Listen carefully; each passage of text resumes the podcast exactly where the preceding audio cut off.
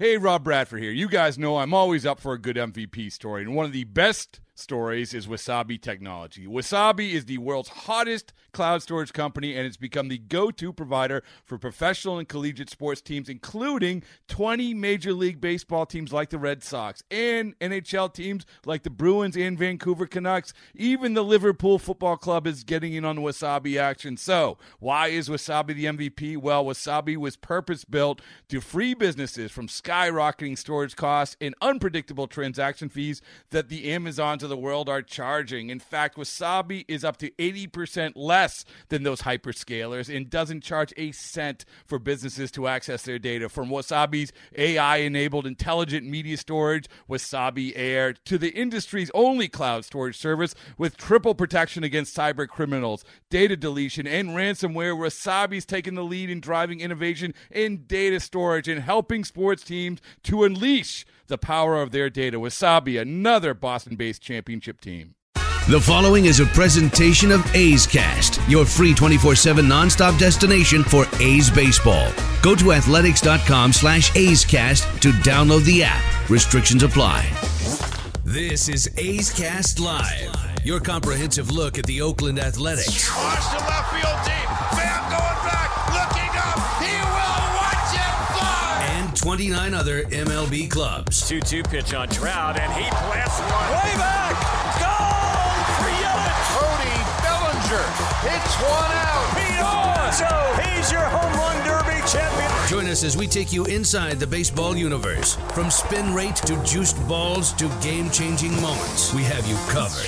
Spend your afternoon with us next from the town, only on A's Cast Live. A's Cast Live. Here's Chris Townsend.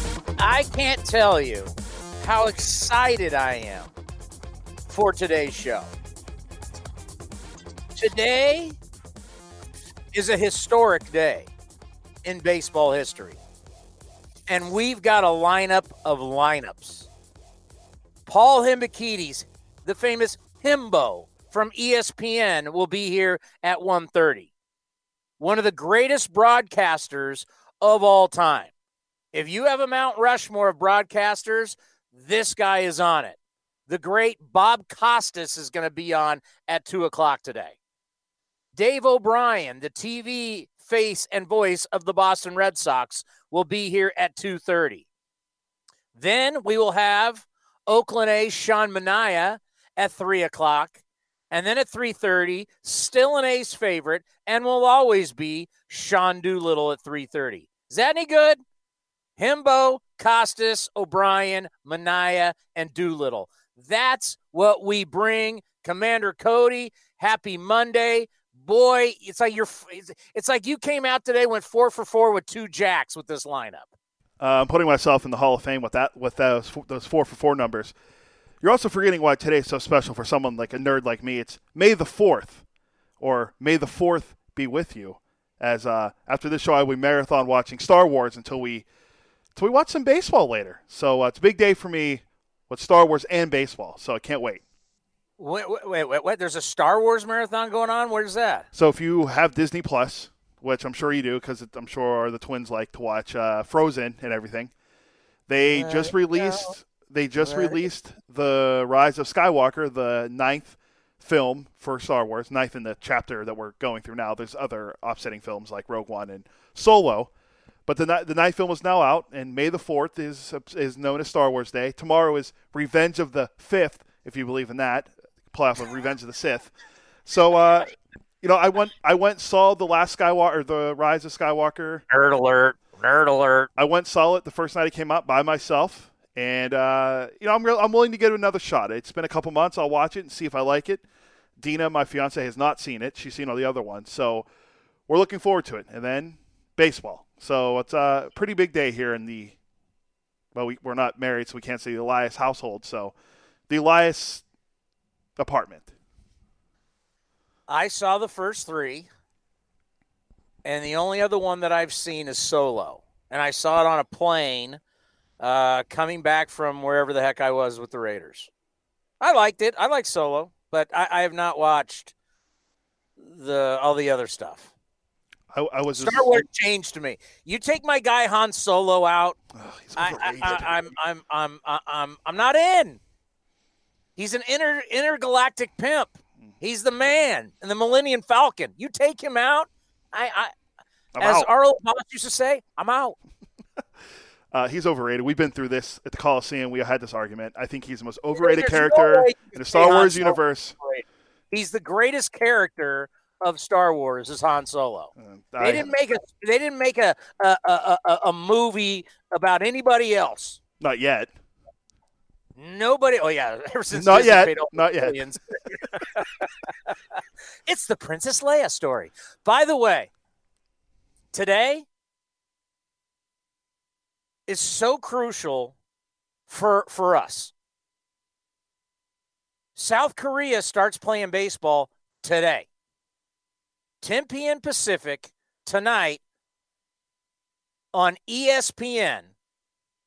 It's going to be the NC Dinos against the Samsung Lions. The KBO is getting started. That's baseball in South Korea. They are the first major professional sports league to return to action. The games will be on ESPN. They're going to televise six games a week. There's going to be some games, I guess, Cody, what, on ESPN 2 also? Yeah, it looks like a lot of some of the games are going to be on ESPN. So Tuesday through Sunday, they're going to so six days a week they're going to televise games from the KBO, and uh, it's going to be on ESPN. I think the first game's on ESPN tonight. I think then the rest are on ESPN two or sprinkled through without. But it's uh it's exciting because we're going to have televised baseball. And the if someone gets tested positive for COVID 19, they will shut down for three weeks. They're expecting to play 144 games, play into November. These guys are setting the template. Because after this, Japan's going to open. And then they're going to play.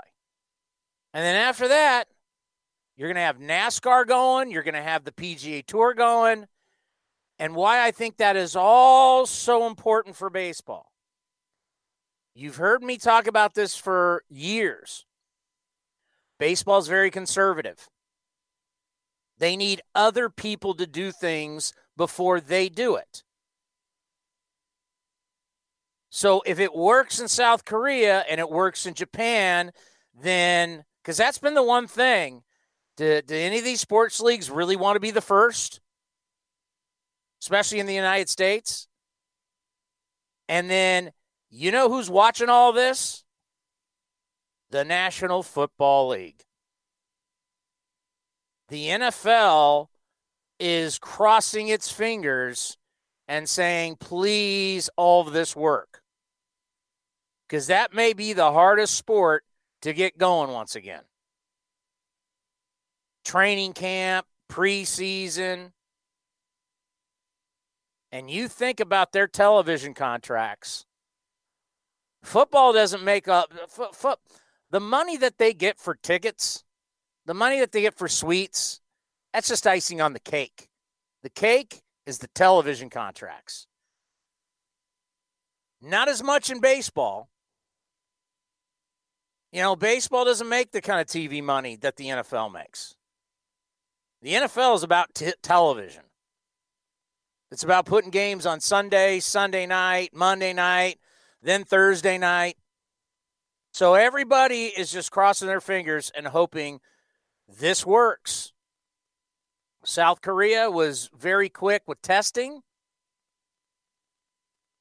Coaches are going to wear masks. There's going to be no spitting, no high fives. Umpires are going to wear masks and gloves. Everybody's temperature is going to get checked before they go in the stadium. So we're going to see. Matt Williams is over there managing. Dan the K-Man Straily is pitching. Who else is over there, Cody?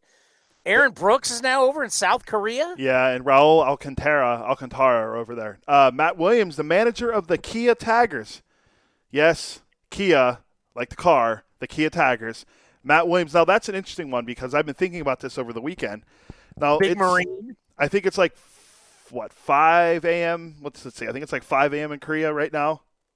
Uh, I want to I want to try to get Matt Williams on the program. Yeah, it's 5:09 a.m. Tuesday in Korea, so we got to wait a few hours. But maybe we'll we'll see if Matt Williams wants to come on and talk about this. I mean, you know, we've had him on. He's a friend of the program, and you know Dan the K-Man Straily because I told the story of how I waited up till 6 a.m. Eastern Standard Time to add him in fantasy baseball after he had that incredible run in the minor leagues. How'd that Uh, work out? Well, uh, I mean, he got some strikeouts here and there.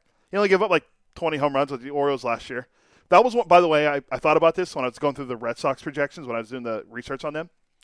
We forgot to ask Rick Dempsey about the Orioles giving up the most home runs in the history of baseball.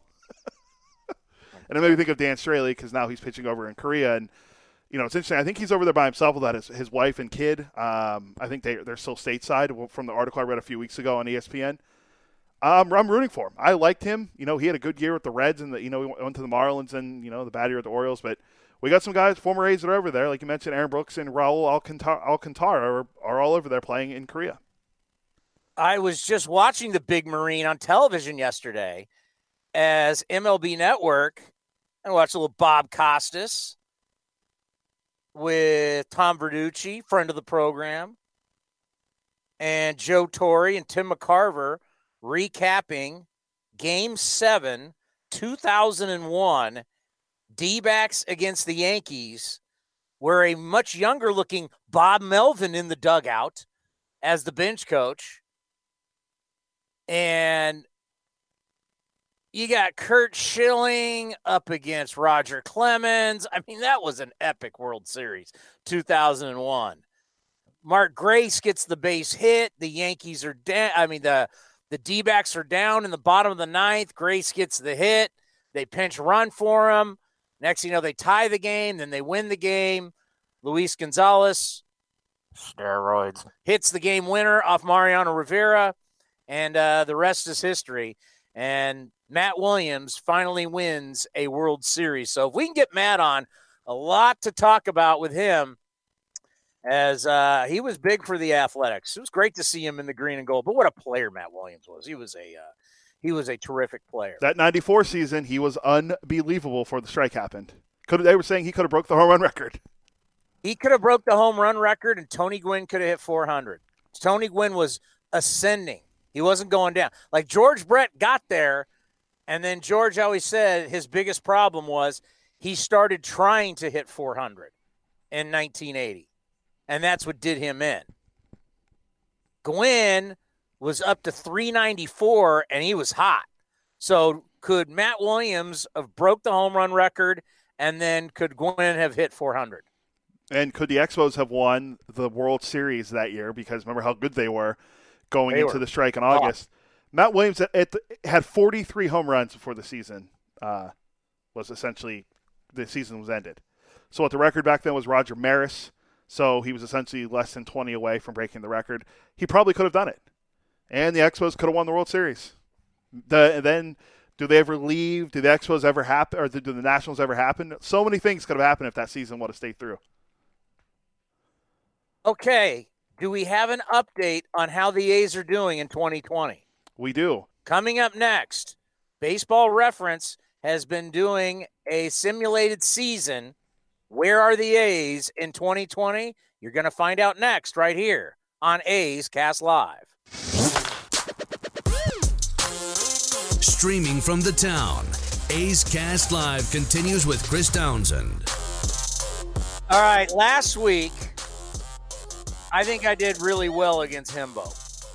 Paul Hembekides, the producer for Get Up on ESPN, top researcher for ESPN, also on Buster Olney's podcast, Baseball Tonight.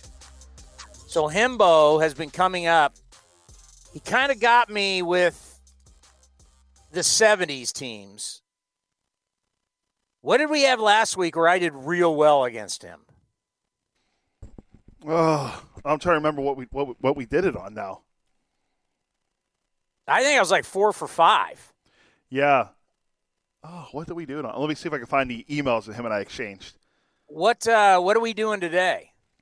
The 2012 Oakland Athletics. Ooh, we got 2012 trivia. Now I lived through that. I did every one of those games except a handful. I did probably in 2012. I probably did like 150. I mean, I mean, basically did every game. That was one of those years where I, I don't, I, I'd only take Sunday off. I did a lot of those games. That was really. That was 2012 is one of my favorite years of my career. I'll never forget my late mother saying, going to Japan will be your reward for a really long season. Because if anybody remembers 2012, the A's were projected to be garbage. They were not like I say it, go look at the lineups in Japan and then go look at the lineups against Detroit.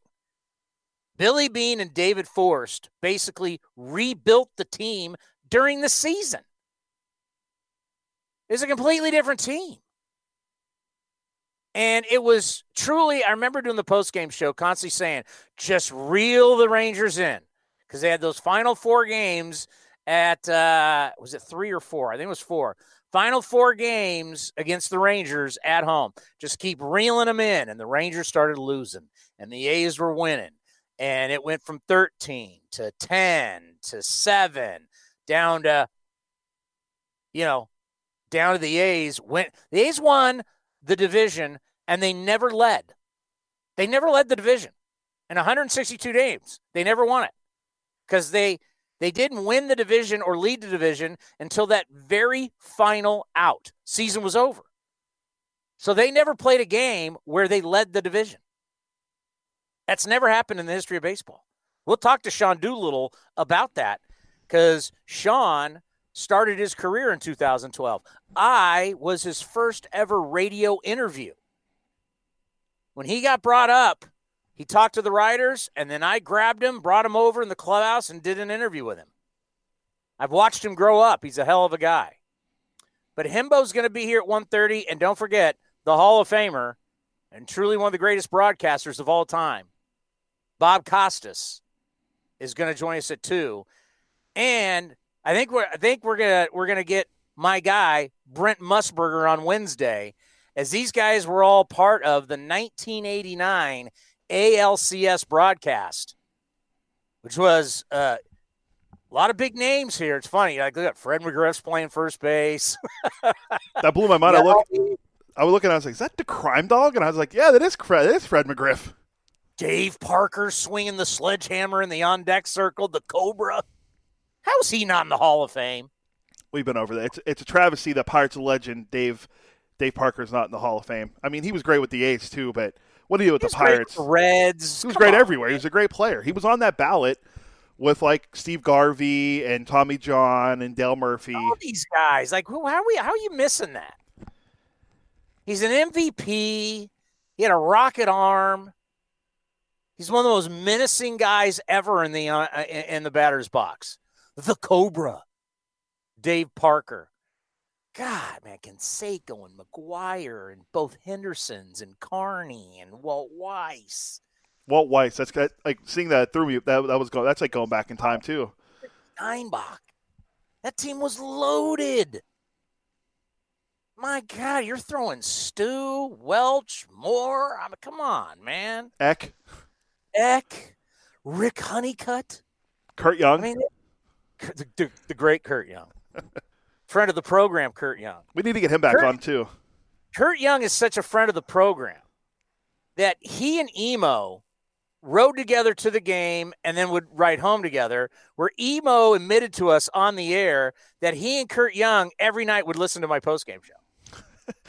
Emo's quietly, probably besides Liam, might be closing the gap on best friend of the program. I mean, how about that? The two guys running the pitching for the Oakland A's are listening to the postgame. So that's why Curt Young would always like say little things to me about callers, I would always laugh. You know who also listens to the show on the way home? Billy Beane claims Billy Beane claims he doesn't listen to the show, but you know who does listen to the show? Billy Beane's wife listens to the show. She admitted she admitted that to me in Tokyo. I went, aha. Yeah, Billy Billy's a uh, Billy's a Sirius guy, and I you know ever since I got this new car and I got serious. Channel 89, Sirius XM Major League Baseball. It's all I listen to. It drives my family nuts, but I'm like, it's the best. It's like our show. You get big names, and I love it. You, I can't wait You for know, that conversation next. By the way, our guest list is better than any show on MLB Sirius XM. That's because of you, Cody. well, I appreciate that. I'll take your word for it because I don't have XM. Uh, I don't. I don't have a nice luxury car like you do to, to have Sirius in it. I, I got Uh, terrestrial radio. Your car had it. You just didn't It re up. It was free when I bought the car. Yes, the car's now almost two years old, so I lost right, it. where where are Oakland A's in this simulated baseball reference season? You know, you mentioned 2012, and I wanted to say this quickly. The A's used, if I'm not, if I'm correct, 101 starts that year were by rookie pitchers. Tommy Do you know? Milone. Who, do you know who started the first two games in Japan? I couldn't tell you. Honestly, I couldn't tell you. I'd have to like, got hit head. Brandon McCarthy. Wow. Okay, yeah, we're really going back. He was good for the A's. He had a nice Who started? Who started game two? Brett Anderson. Bartolo Colon. Oh, there we go. Barty. Barty would test positive for a PED, out for the season. Brandon McCarthy got hit in the head and was done for the year. Those were your top two pitchers. Jarrod Parker didn't even wasn't even on the trip to Japan. They sent him to AAA. Who the hell's Tommy Milone? Who's AJ Griffin? What? What? Who? Travis Blackley. AJ Griffin started game 162 throwing 85 miles an hour. Who are these guys? As they said in uh, Major League, uh, what, was it one or two? So Who the it's the F first one. These, Who the Is are these guys? It's who the first one. F are these guys? Yeah. Uh, Kila Ka'aihue was at first base at one point. I mean, you want to reminisce about 2012. You got Pennington starting at short. They move him to second. I mean, all the different guys. I mean, we get do the simulated season. Okay. So simulated season. So over the weekend, the A's took three of four from the Tampa Bay Rays, who are struggling in the AL revenge. East. They're struggling in the AL East right now. The Are they Rays, really? uh, The Rays, as we speak today, because obviously they simulated the game from today. The Rays right now are 16 and 20, one game ahead of the Red Sox, a game and a half ahead of the Orioles, who are in last place at 14 and 21. So big weekend for the A's. Khris Davis hit his 11th home run yesterday, tying him with Marcus Semien for the team lead with 11. He's only one RBI behind Matt Chapman for the team lead. He has 26. Chapman with 27. Chapman's batting 220 or 232. Not the look the start we are looking for from Matt Chapman, but the A's continue to win. Chris Bassitt, Bassey gets the win. He only allowed one run. on fire. The A's scored five runs off Charles Morton, the guy that finished third in the AL Cy Young voting last year, and they started the series today against the Mariners. So that brings us to the series versus the dreaded Mariners, who somehow continue to play well when they're not supposed to play well. The A's fall to 22 and 15 after losing 16 to 5 to the Mariners, so we're now 21 and 16 at the Coliseum. Chad Pinder hit his seventh home run. Matt Olson hit his sixth. AJ Puk struggles, going two and a third, allowing six runs. He's one and one with oh a 7.02 ERA on the season. Now Joakim Soria allowed five more runs in relief. He now has an ERA close to 11, or if you want to be kind, it's at 10.93. So he's struggling. The the pitching staff allowed 20 hits to the Mariners, and somehow the Mariners have Kevin Pillar and Pablo Sandoval playing on their team. So Jerry Dipoto, very quiet in the offseason, decides to start making trades during the season. Do you remember? Does anybody remember before the 2012 season who was deemed the untouchable player? Let me think about this for a second. Untouchable player. He was deemed he's the guy that's untouchable. Everybody else, you give me the right offer. I'm not. Who was untouchable player going into the 2012 season? I'm not gonna. Now you're in my wheelhouse. I'm not gonna say it's your guy Daric Barton, but I'm assuming it's another position player, Bart- correct? no, by the way, Daric Barton and I have made up. Oh, all right. No, then that's good. Uh, fake Daric Barton on Twitter and I are following each other and communicating, and we're all good. Uh, is this a position player? By the way, I never, I never had any. It was kind of an act. I never ever had any problems with Daric Barton.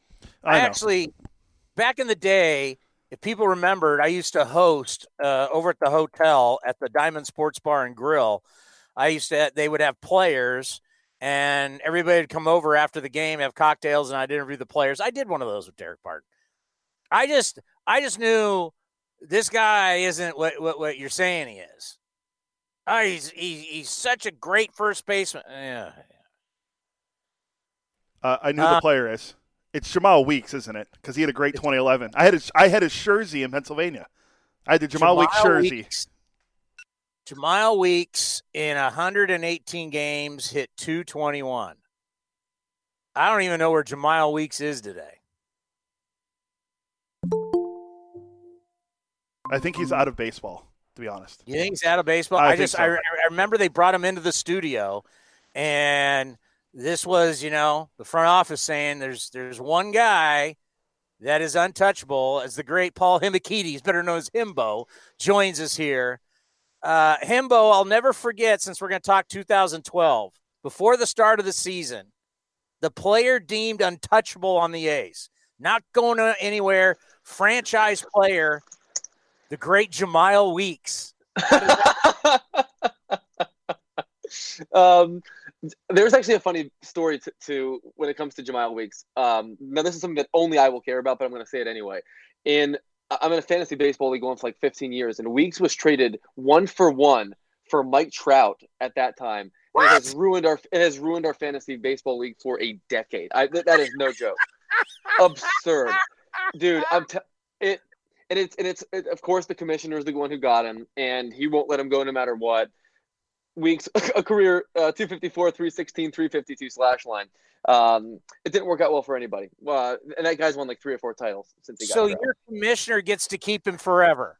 with the keeper league. So like he he is he is he would sooner give me his firstborn son than than a fake baseball player in this league. And I, I mean that's he is so possessive over Mike Trout. I think in part because he's so proud of himself for you know because you got to remember when Trout debuted. He was sort of a schlub. He didn't look like he belonged. It wasn't until he came back up in 2012, the same day Bryce Harper debuted, where Mike Trout was Mike Trout. So that's a that's a that's a sticky one. That's a sticky one in, in the Hembekides household. By the way, take a look how long my hair is. Oh, dude! I mean, you I and I, mean, you and you and I look like you and I look like the burning bush from from the Old Testament. And this is this is no. You look like you. Um, I bet you're. I bet there there are bushes in your yard that are better kept than that than that. You know, flop on your head right now. I'm going for a mullet. Yeah. Yeah, I've never, I've, I've never had long hair. I, I want to go party on uh, part uh, uh, business on top, party in the back, baby. A Kentucky waterfall. I'm going mullet. Speaking of which, I did want to ask you. I did want a quick update on the state of your of your lawn because I did hear a couple weeks ago that it was coming along quite nicely. So when you when you watch the Masters and how beautiful the fairway is, but the second cut is a little thicker and dark green, my my lawn looks like the second cut of Augusta. so there are no there's no fescue. There's no fescue at your place. I, am waiting for the city of San Jose to complain about my water bill because I'm watering what you wouldn't believe. you have the tidiest yard in the area, man.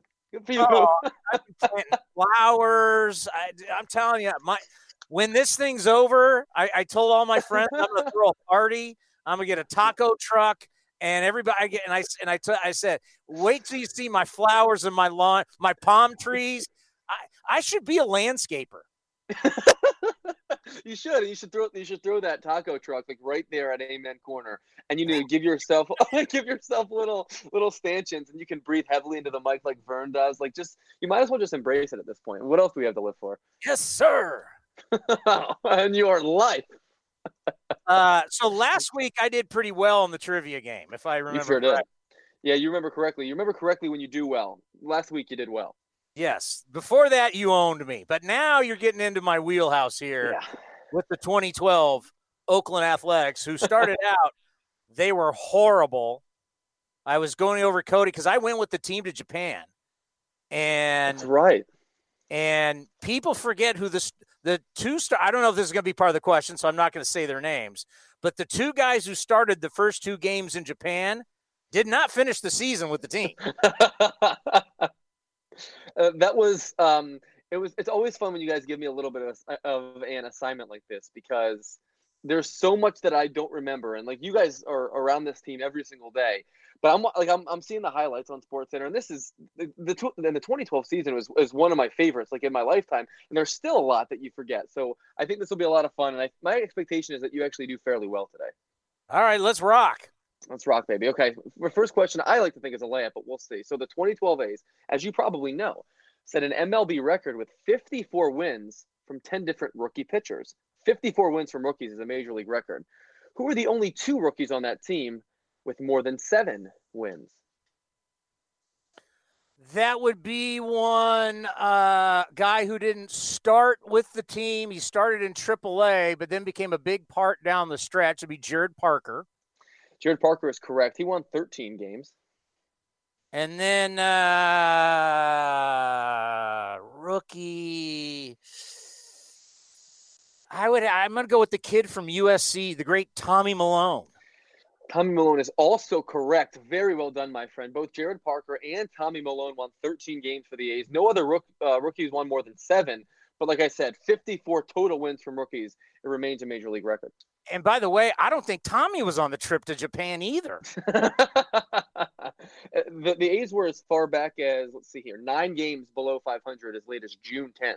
You remember that season very well. That, that's a that's a that's a that's a nice finish. That's almost halfway through the season. Well, from June from June second on, they had the best record and they hit the most home runs. There you go. And that's a team that like I think um the team leader in homers was Josh Reddick with 32. So they got him from all sorts of people. Like it wasn't one of those years where they had a couple guys that mashed. They got them from everywhere. That's really when the A's started to like really stack their lineup top to bottom and get a lot of dingers across it. Well done. That was a two-part question to start. Okay. Uh, I'll hit you with question number two here as I try to get off the schneid. Miguel Cabrera won the American League Triple Crown in 2012, as you might recall. Broke a 45-year drought in either league. Who was the last player to do it before he did it? Come on, man, Carl Yastrzemski. Carl Yastrzemski in what year? Mm, 78 or 79, something like That's that. incorrect. Carl Yastrzemski. Well, I'm going to give you the correct answer here, but it was in 1967. Yastrzemski won the Oh. Triple Crown award. That was a ridiculous season for him. Do you happen to know who the last player to win the Triple Crown in the National League is? Last player in the National League. I'm going to go with uh, Stan Musial. Stan Musial never did it. That's incorrect. It was actually another Cardinal in 1937. Joe Ducky Medwick won the Triple Crown for the Cardinals with a 374 batting average, 31 dingers, 154 RBI. You didn't know that, Cody. I couldn't remember his name, but I knew it was a Cardinal. Was the last NL player to win the si- uh, the he's Triple like, Crown. like, he's like, I know that. No, you didn't know the 1937. I knew it was a Car- I knew it was a Cardinal though. It, and it wasn't Stan Musial because Medwick is like he had a couple brilliant seasons, and he even over he even over like Stan Musial is the person you think did it because Stan Musial hit for I think he hit 325 for his career, 400 home runs, like was a rock. But not since 1937 has someone won the National League Triple Triple Crown award. And I'll tell you what, even though it's not sort of a a sabermetric thing at all, like, and I'm sort of one who enjoys the modern numbers, I am sort of a sucker for the Triple Crown because it's so rare. Like anything that's that rare to me is interesting and cool. Even if we've decided RBI don't matter much, like I still think it's a, a, an awesome accomplishment. That's why when you know Cabrera did it in 2012, I was one who celebrated it because it was such an extraordinary thing. you know, it's so funny. Uh, but but I get Carl Yastrzemski. You get Carl Yastrzemski. Um, I let and I say this with Cody all the time. When you say wins don't matter, uh, go ask the scar- starting pitcher. You say RBIs don't matter, go ask the hitter. They'll they'll tell you what it means. Correct. When you're a player, like what you what you want to do is a position players, you want to touch home plate as much as you can, or make sure one of your teammates does. So like it's hard for players to understand why those things don't don't matter as much because players like players don't play the game in a context neutral environment. They play the game with the context, with the leverage. Whereas like we can evaluate this stuff, you know, years after the fact and say and, and say X, Y, or Z mattered. But I'm with you. Like Mark Mulder always used to say, like, yeah, I pitched to the score. Darn right I pitched to the score. Whereas like there's really no statistical way to prove that's the case for him or for any pitcher for that matter. So uh, I'll, I'll give you Yastrzemski, but a little weak on the Joe Medwick poll. Well done, Cody. I'm gonna take your word for it there. Okay, this one, this one I expect to be a lot tougher. So, so buckle up. So the so the Giants, uh, the Giants swept the Tigers in the 2012 World Series. Again, sticking with our 2012 theme. That was their third World Series in franchise history, in which they won by sweep. C- can you name the other two teams the Giants swept in the World Series? Oh, that's going back to New York. Yes, it is. Um, I guess Yankees. The Yankees is correct. I'm not going to ask you to name the year, so that's too tough. The Giants swept the 1922 Yankees. I'd be really impressed if you got this one. It's a very famous series, but this would be a, a really good pull and a good show of knowledge. Uh, I'm going to go the Philadelphia Athletics. That is incorrect. The correct answer is the 1954 Indians. Uh, that was that was the I think a, a 111 win, win team, if I'm not mistaken, that was heavily favored. And let me make sure that I, I don't mess this note up because it was yes this this was the World Series in which Willie Mays made the famous catch like the catch the Vic Wertz that was that World Series. The Indians were a heavy favorite having won more than 110 regular season games. Those were the only three sweeps in the World Series in franchise history. So I'm going to give you 50% credit there. Cody right. I assume knew both of them. Okay. Uh, a couple more questions for you. This one I think up your wheelhouse. Who were the only two pitchers to beat the A's more than three times in their playoff careers Verlander. Justin Verlander is correct. Justin Verlander is 4 and 0 in his career against the A's in the postseason. And this is this is is this all time? This is all time. They had to win how many games? More than three. More than three for their career. So Verlander, four wins across two or three different playoff series. Uh, I would go Jim Palmer. That is incorrect. I thought I thought this is the one that you'd actually get. The correct answer is Christy Mathewson. Christy Mathewson won three playoff games against uh, the A's in one World Series in 1905, which is still widely considered like the greatest pitching performance of all time in the World Series. Christy Mathewson won five postseason games against the A's in his career, and Justin Verlander won four. I wasn't going to ask you to name anyone else with more than two because the only person with three is Wild Bill Hallahan. I didn't think that you'd pull that. I knew that one. By the way, by the That would've- way, that would have been a pull. Christy Mathewson doing that, it's far greater than Verlander because those Philadelphia athletic teams were unbelievable. and he pitched every inning. He that World Series is would, would get him into the Hall of Fame by himself. So when people compare that to Madison Bumgarner and what he's done in the play, like no, stop. Apples to elephants. What Christy Mathewson did against those guys in that World Series is unmatchable in baseball history, and will I don't think will ever be duplicated. But you- Verlander, a little too fresh still for you. By the way, the great Bob Costas is going to be on with us at two o'clock. Um, he was he was uh, they were doing yesterday on MLB Network the 2001 series. To think about Randy Johnson going seven innings in Game Six, and then coming out of the bullpen in Game Seven. You want to talk about a man? I mean, that was like, and you knew when Randy, you knew those Yankee hitters went, oh no, not this guy again. Correct. There's a really fun, at least what I like to think is a fun anecdote as it relates to Randy Johnson in that World Series because as he uh, like he was he was inducted into the Hall of Fame somewhat recently, and I think he's remembered very much so, at least the people of my age, as an extremely clutch pitcher solely because of that.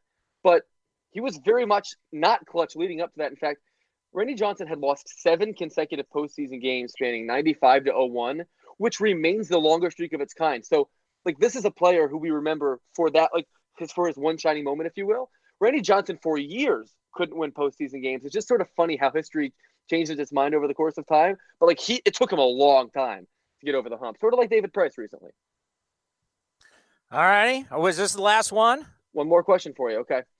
Mike Trout won the Rookie of the Year award in 2012, as you know, but two A's finished in the top five of the American League Rookie of the Year voting. Name them both. I would say Josh Donaldson. That is incorrect. That's incorrect. Rookie I mean, of the year. I don't think he, he Josh Donaldson was not rookie eligible in in that season. He must have he must have blown his eligibility. No, excuse me. He was, he was Oh, oh. rookie eligible in 2012, but did not receive any votes. Yoenis Cespedes. Correct. Really hard, really easy for me to forget when his rookie season was. Cespedes finished second in the voting uh, behind Trout. Chris Carter. Chris Carter's incorrect. Cody, sounds like you know. Josh Reddick.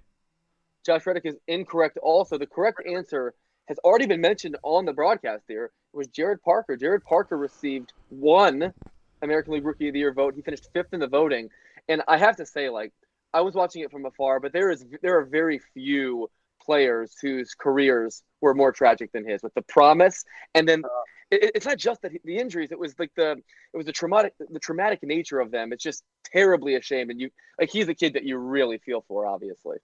Let me tell you a great story from 2012. So Scott Sizemore is supposed to be the third baseman, blows out his knee, and that allows Josh Donaldson to get his start.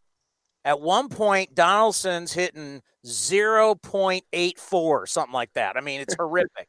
He gets sent down to Sacramento. I'm doing my talk show. My producer goes, Hey, uh, this guy's claiming to be Josh Donaldson. He wants to come on and talk college football with you. Because Donaldson and I, Donaldson went to Auburn. So we always, he's a big college football guy.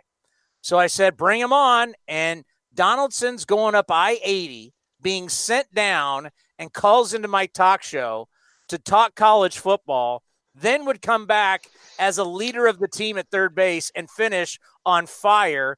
And it's one of the great stories when you look back. Donaldson calling my show after being sent down. He's not even hitting his weight. That is hilarious. Josh Donaldson at that time, or at least through let's see here, he, was called up again August 14th, was was 15 for 98 through June 13th. Had a couple months down there, and he came back really strong. I this is totally off topic, but like I still find the Donaldson for Barreto deal to be so bizarre. Like it's so bizarre. I don't know. Like I'm obviously not there. I don't know the ins and outs. Just one of the more bizarre trades that we've seen lately. Yeah, because you have this player, highly coveted. It's like my house. When I sold my house, I put a sign out. I let everybody walk through it. And then whoever gave me the most money, I said, it's yours. so it's like, why, if you got a player like Donaldson, why wouldn't you put the for sale sign up and let 29 teams go against each other for this guy that's a primo third baseman? John, at that time, he had two years left of team control, if I'm not mistaken. Does that sound right? Something like that. Yeah. Or Something three. like that. And Barreto, as as was a strong prospect. We're not talking about like a, a super prospect by any means, right? Like this is I'm not I'm not I'm not misremembering that. To me, like that was one of the more bizarre things. But it just goes to show, like when Billy does something, you assume sort of like Belichick, like there's a reason for it. When Billy does something, you assume there's a reason for it. And he's like he, he even he would admit that he hasn't batted a thousand on these things, but like he's someone who I generally give the benefit of the doubt to with these trades. With Brett Lawrie, Kendall Graveman, and Sean Nolin. Brett Lawrie just absolutely raked when he first came up. That was another bizarre. That's another bizarre player who, like, you just like when, when he's 22 years old, like you can't, you can't, like you're, you're like this guy has like a Hall of Fame trajectory. It's so funny. Prospects will break your heart. There's so much about baseball that you just can't scout. They're just there's so much about the day to day grind that you just can't scout. And Lawrie's a perfect example of that. And one of the weirdest guys. I think that. I think I, I- think how uncomfortable it was. I'm not saying he was a bad person. He just he he you talk to him, he'd be shaking. I mean, he chewed his nail. His nails were so chew. I mean, he was uh, he was just. I think it's just uncomfortable, and I think that kind of played a part. It, it outweighed what he did on the ball field, and I think that's why he's not in baseball. Probably so. That was as a rookie though, or at least in his first year in 43 games, a 153 OPS plus. Like this, like I remember when he came back in, in 2012 with the Blue Jays, thinking like this guy's going to be a star, and then he just never was. Like so that that just happens, and that's why, I, generally speaking, as much as I favor having the team control, if you can get if you can trade prospects before they've proven anything, more often than not, I feel good about my chances. Like I understand the notion of, of having to, you know, having your player dev people have six years with these guys and, and be able to build the cost up. But there's something about there's something about a proven big leaguer that even me as like one of these stat people just can't get over, and that's why I think some of those trades are so so odd. Like right now, the prospect value is is higher than it should be in my judgment across the league. How historic is today's game in South Korea? I mean, incredibly so in the sense of the context, right? Because I have no idea how many people ESPN is expecting to watch this, but it's going to be a lot more than you think. I people and, and when you listen to Fauci and you listen to Mitch McConnell, like everyone, like it's going to be great to have any sport back, but baseball is truly what is going to bring us back together here. And I don't know if we're going to fall in love with these players. I don't know if people are going to be staying up till three o'clock in the morning to watch these games or not. But we're going to do a highlight on our show tomorrow of Korean baseball, and it's going to be across the network, and that's really good for all of us. So I don't know, like, really how to conceptualize any of this because there's really no precedent at all. Like I would have, generally speaking, no interest in watching a Korean baseball game, obviously. But I think it's a wonderful thing that ESPN's putting the games on, and seeing baseball highlights on TV tomorrow is going to make me feel a little bit better. That's that's how I see it. Yeah, it's like the, they're the first one in, and then after this we have Japan, and then we're gonna have NASCAR, and we're gonna have the PGA Tour, and I think this is good for baseball because baseball is rather conservative. That, and that's how they run their league. So yeah. if other places can do it, I think baseball will be more comfortable doing it. I agree. And if you're like me, you sort of measure like sports are sort of a way that you measure the passage of time, right? And I think as we sort of tick off these different sort of, you know, postmarks along the way, like I think they'll go a long way in making us feel better societally. And I think even if even if tomorrow if this game tonight is just I don't know, one percent of that, it's well worth doing. So I'm I can't wait to, to wake up and see who wins. I might even catch the end of the game with my hours. yeah, well, if a good thing for us, it starts at uh, ten o'clock. So I'm a night owl. I can't wait. I hell, I might even keep score. Well, that you should keep score. That's how we feel on the East Coast, trying to watch Clayton Kershaw pitch or watch Mike Trout play. Like that's how we feel. So now, now that you guys get all these early games, you're gonna taste of your own medicine here. So it's been established uh, on some show of the greatness that was you as a college baseball player. Where did you play and what did you play? uh, I was not a good enough college baseball player to ever advertise this. This is why these things sort of trickle out the way that they do. I played Division two baseball at a school called Cedarville University in Ohio. I was not a hack, but I wasn't by any means getting looks either. I was sort of a punch and Judy, scrappy second baseman. I was a four-year starter, a decent Division two player, hit almost 300 for my career, could really pick it in the field. Um, my coach once told me, "You're an acquired taste."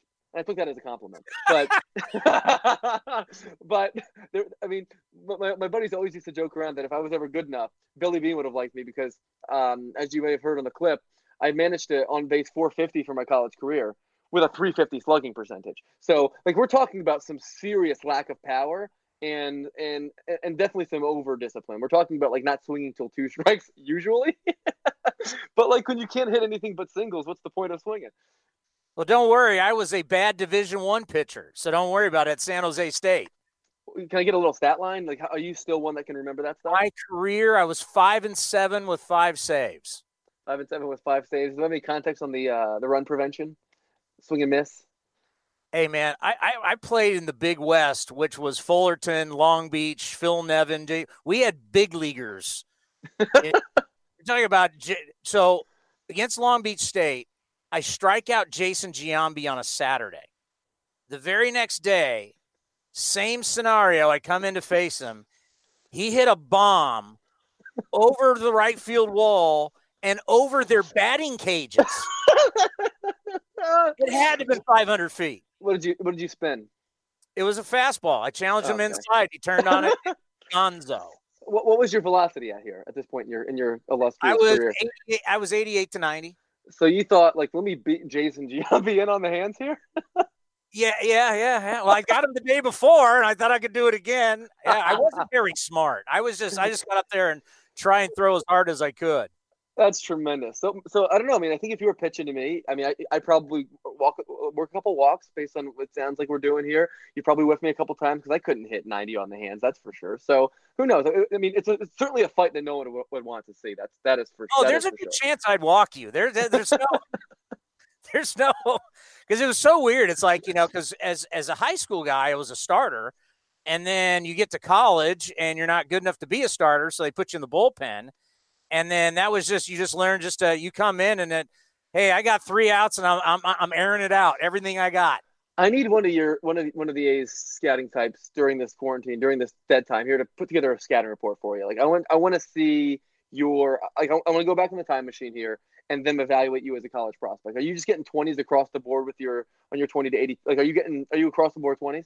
I'm getting should have not gone out as much and drank as much, should have studied more, and should have graduated earlier than I did. Uh, I don't think the scouting report would be very good on my college, but no one had more fun than I had. There you go. Bad body had tons of fun. Like that's that's sort of that's sort of what you're going for. It sounds. Like. Actually, I was really in shape, but I had a lot of fun. I, and and and uh, I put it this way: the scouting re- report would be, I didn't get cheated. in any in any of your college experience, it sounds. No, like. I I did I I did not I did not get cheated. Good for you, man.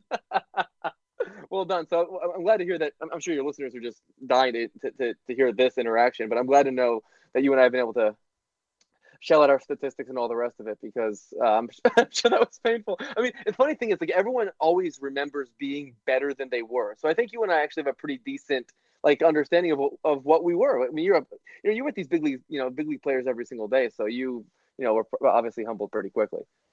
Yeah, you know, people just you know the level of play at the major league level, and especially what we're watching now with the A's. We're watching historically great defense. You're talking about our third baseman, Mark Simon, who you know is already yep. saying he's an all-time great uh, and Chapman. Olson's won two straight gold gloves. Semien has resurrected himself into a great defensive player. And just to watch the double plays and the great arms and just it's just it's beautiful to watch the defense because with the A's everybody talks about the home runs and all this and the bullpen's been good or now it's starting pitching the hallmark of them winning 97 games two straight years, I truly believe is their defense. Outstanding defensive efficiency across the board, both in the infield and the outfield. Like it's funny, like when you're, talking about this team, and one, one thing that you always, you know, I always joke around with the college buddies is like, let's say you get a full year to prep, right? You got 500 at bats in the big leagues. Are you batting 100? Like, no.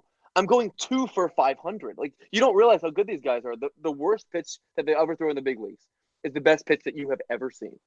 And the defense is not even something that we talk about. But you're exactly right with the A's. Like that, at a time when there are fewer balls in play than ever before, it was my opinion a few years ago that teams that went away from defense were going to be the teams with the advantage because there are just fewer opportunities. Well, as it turns out, the stats suggest the exact opposite is the case. Because there are fewer opportunities, those opportunities are more valuable. And you guys were ahead of the curve there.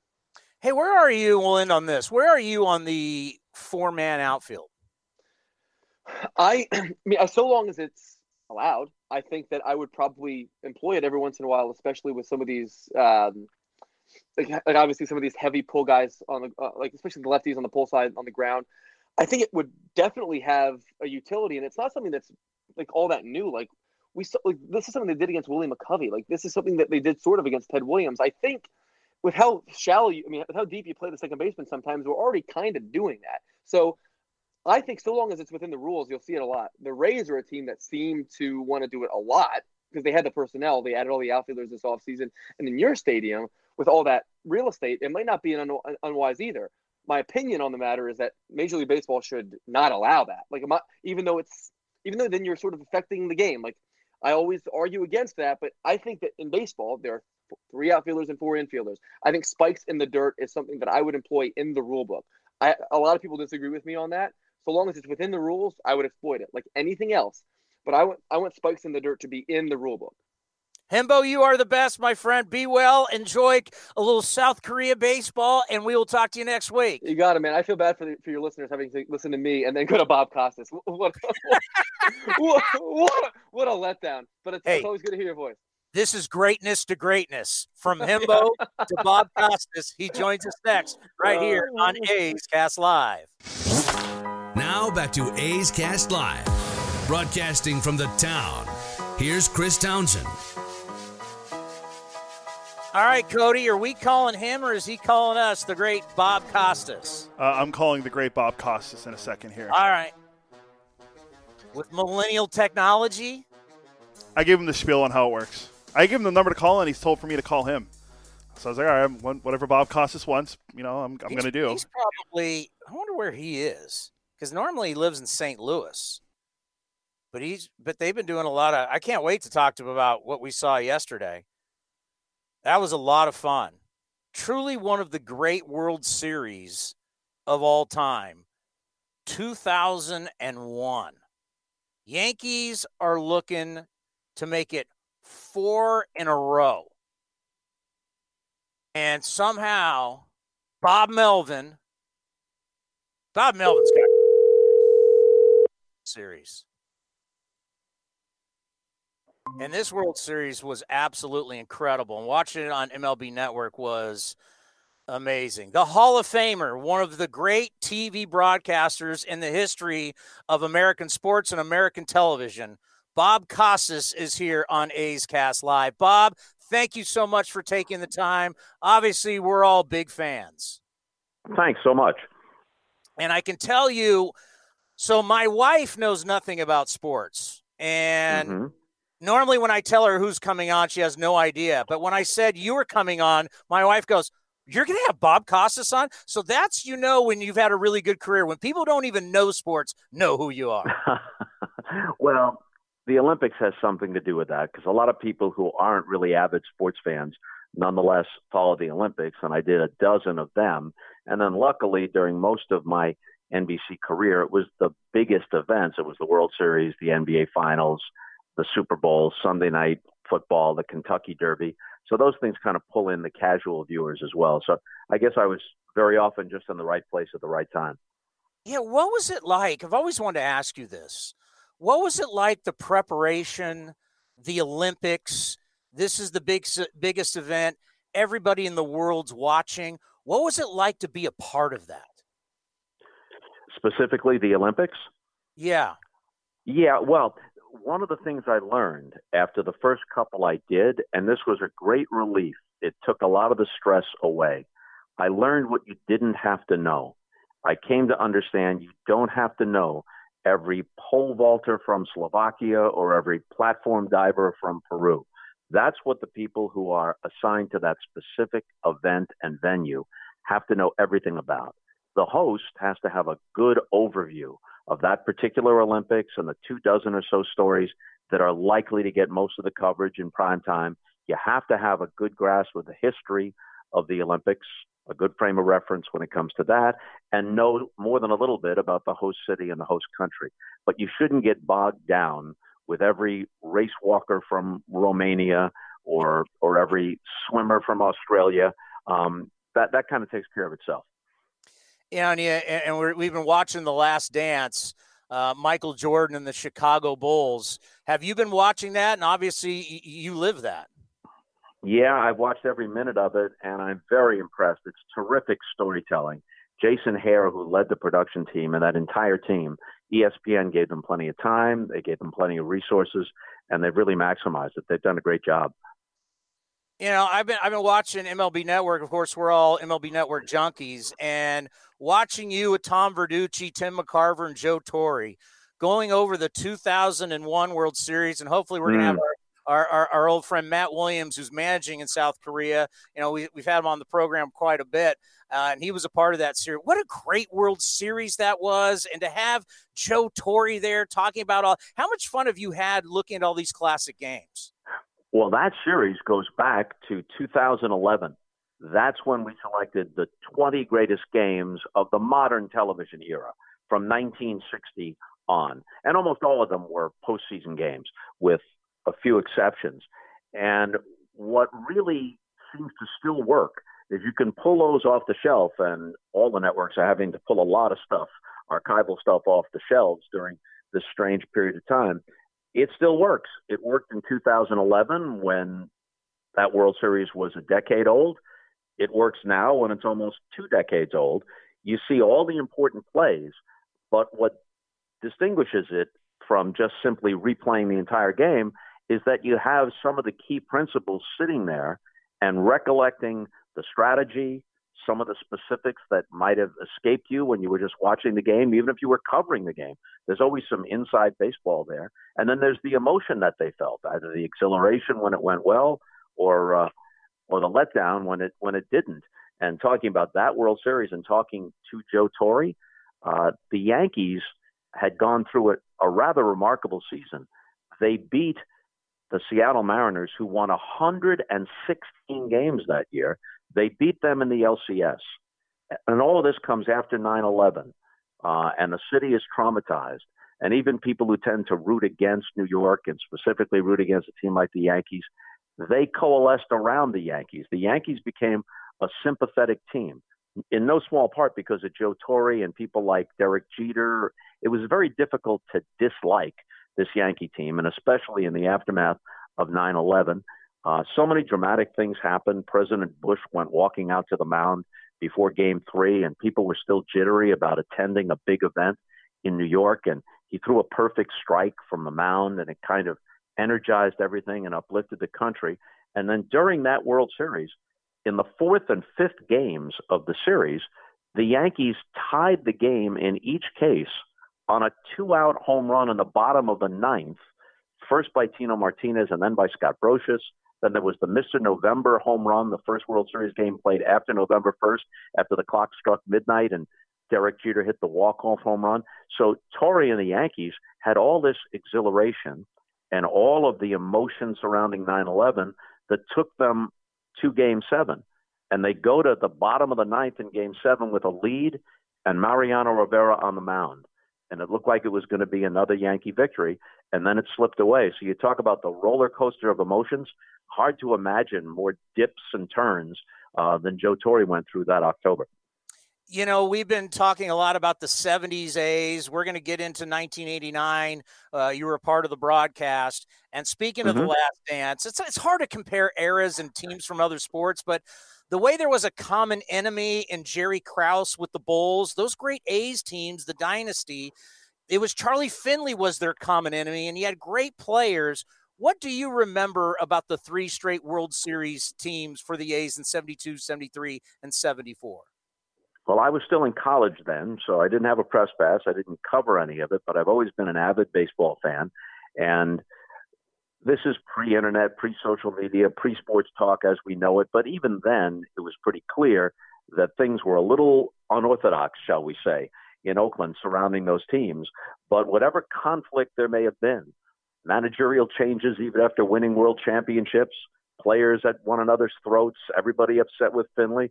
No matter what controversy there may have been, they were the best team in baseball for that stretch uh, that three-year stretch, they were they were just terrific, and they won dramatic games, and they became for that period of time a, a national team. Now, when you fast forward to the late '80s and early '90s, when they went to three straight World Series, you could make a case that that was an even better team.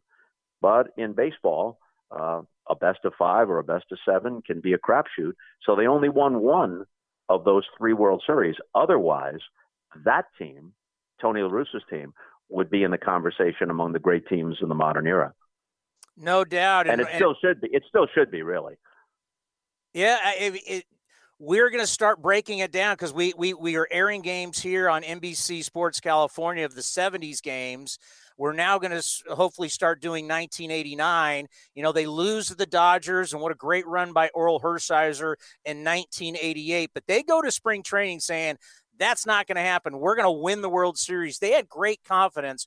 What do you remember about doing those games? Because we just watched one of those games, uh, ALCS Blue Jays and A's. Yeah, in '88, they were clearly the best team, but the Mets were a better team than the Dodgers, and the Dodgers beat them in seven games.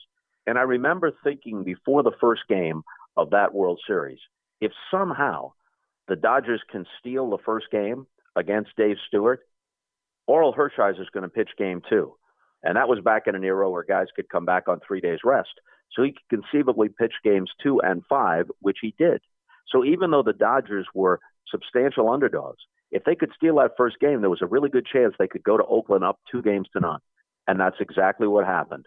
The miracle home run by Kirk Gibson, then Hershiser, who was not just Cy Young great, he was invincibly great uh, in the last half of uh, the, the 1988 season. He shut them down in game two. He closed the series out in game five.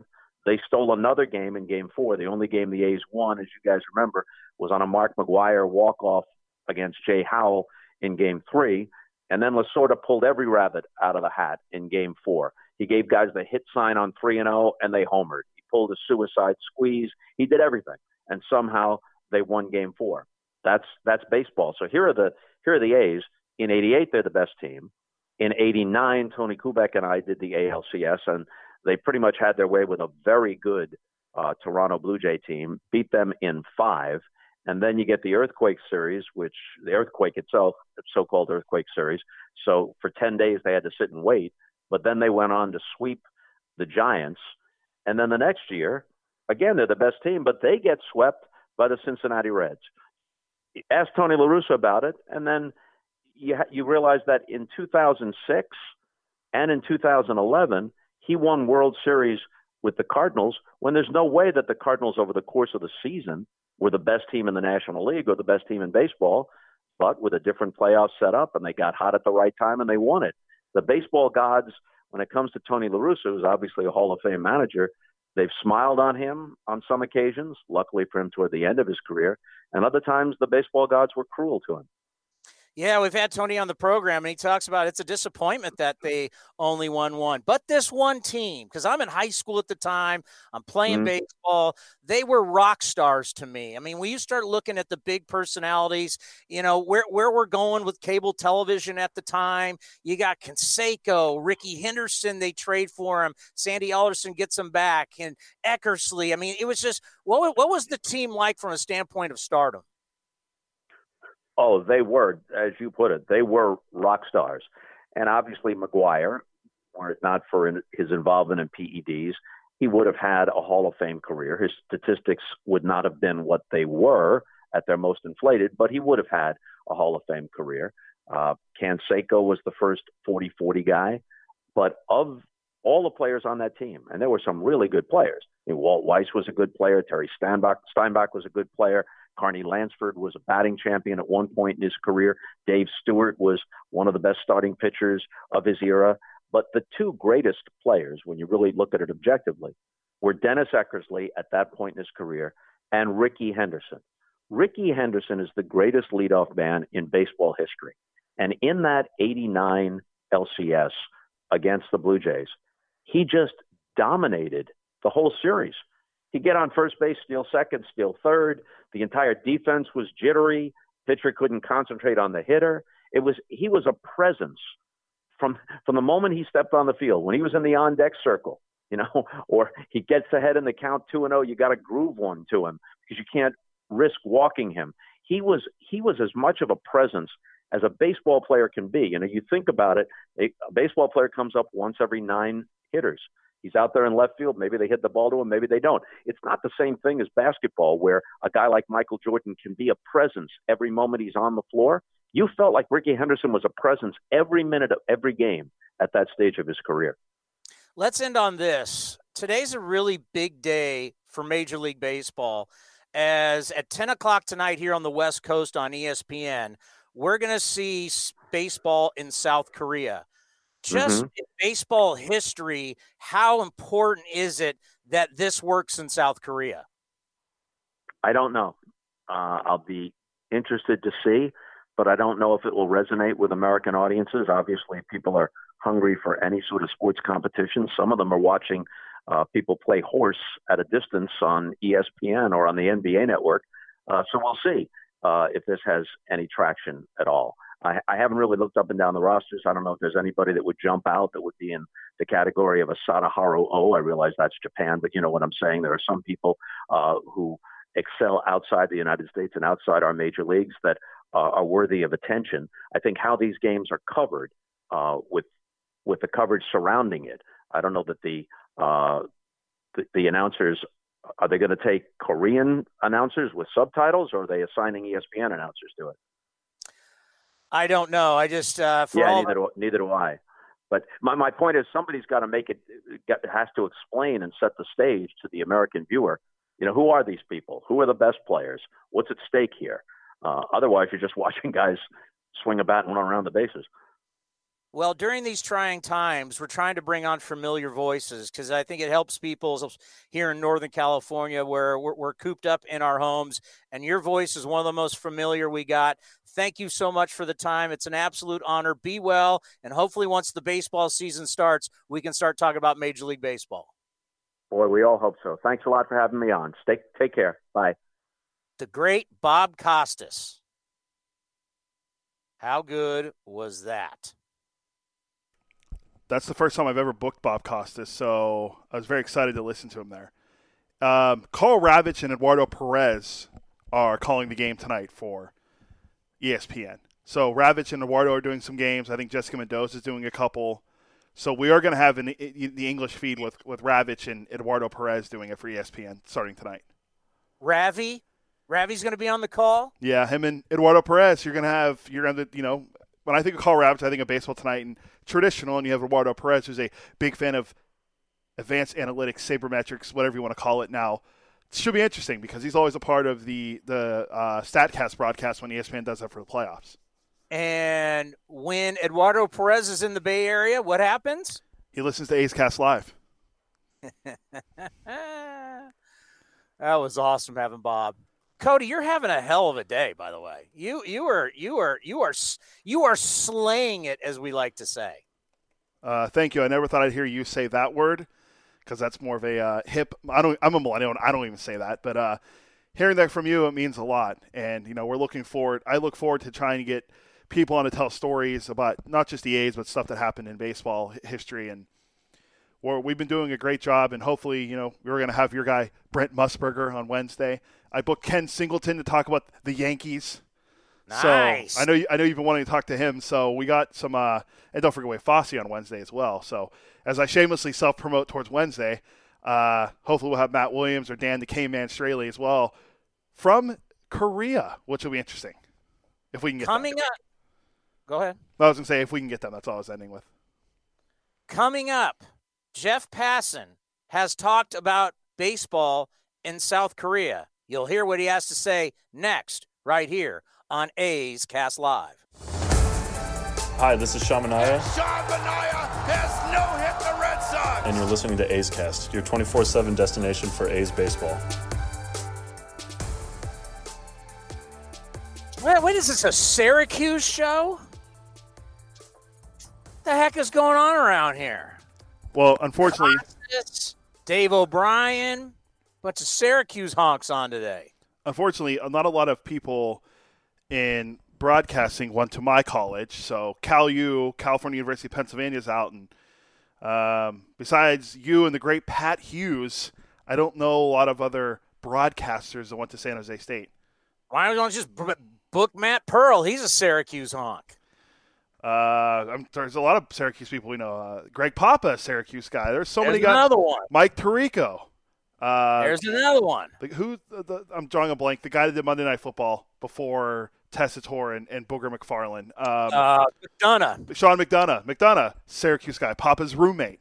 There are so many guys. Syracuse is a great broadcasting school. Well, we'll break down the Red Sox coming up here with Dave O'Brien. Uh, this is an interesting, interesting day. This is the template. No fans in the stands, players playing ball, no one touch each other, no spitting. I don't know what are they doing with the there are, are they are they going to be in the stands the players? I didn't see that part in the story, so that's interesting. I, I was reading. I remember like the stuff about the umpires wearing gloves and masks and stuff. I, I guess I, will do some more research, but I didn't see anything about saying they're gonna the players are gonna be in the in the stands. Because the, the the article I read last night on ESPN, did you see that one? Where yeah, about yeah, that's yeah. It, it, there's a picture. They had a bunch of pictures, and one of the pictures was players sitting in the stands. Let's hear Jeff Passan from ESPN was on Get Up, their morning show, produced by the great Paul Hembekides, who we had on today. Let's hear what Jeff Passan has to say about it. What will opening day look like tomorrow in the KBO? Well, Greeny, you're not going to see some things that you're used to, like ball players spitting or like high fives and you're going to see umpires wearing masks and gloves.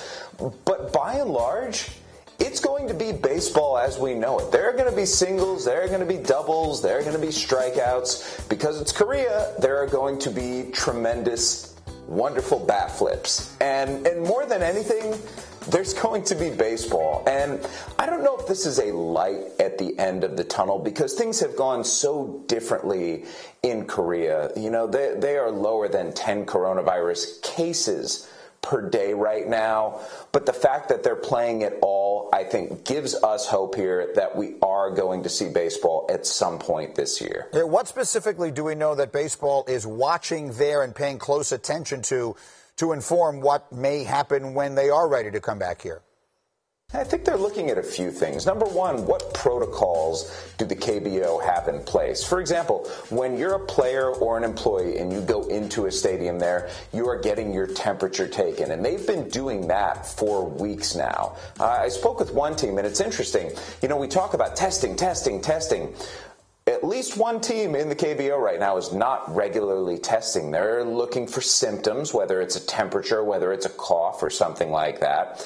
And if something comes up, they will test a player.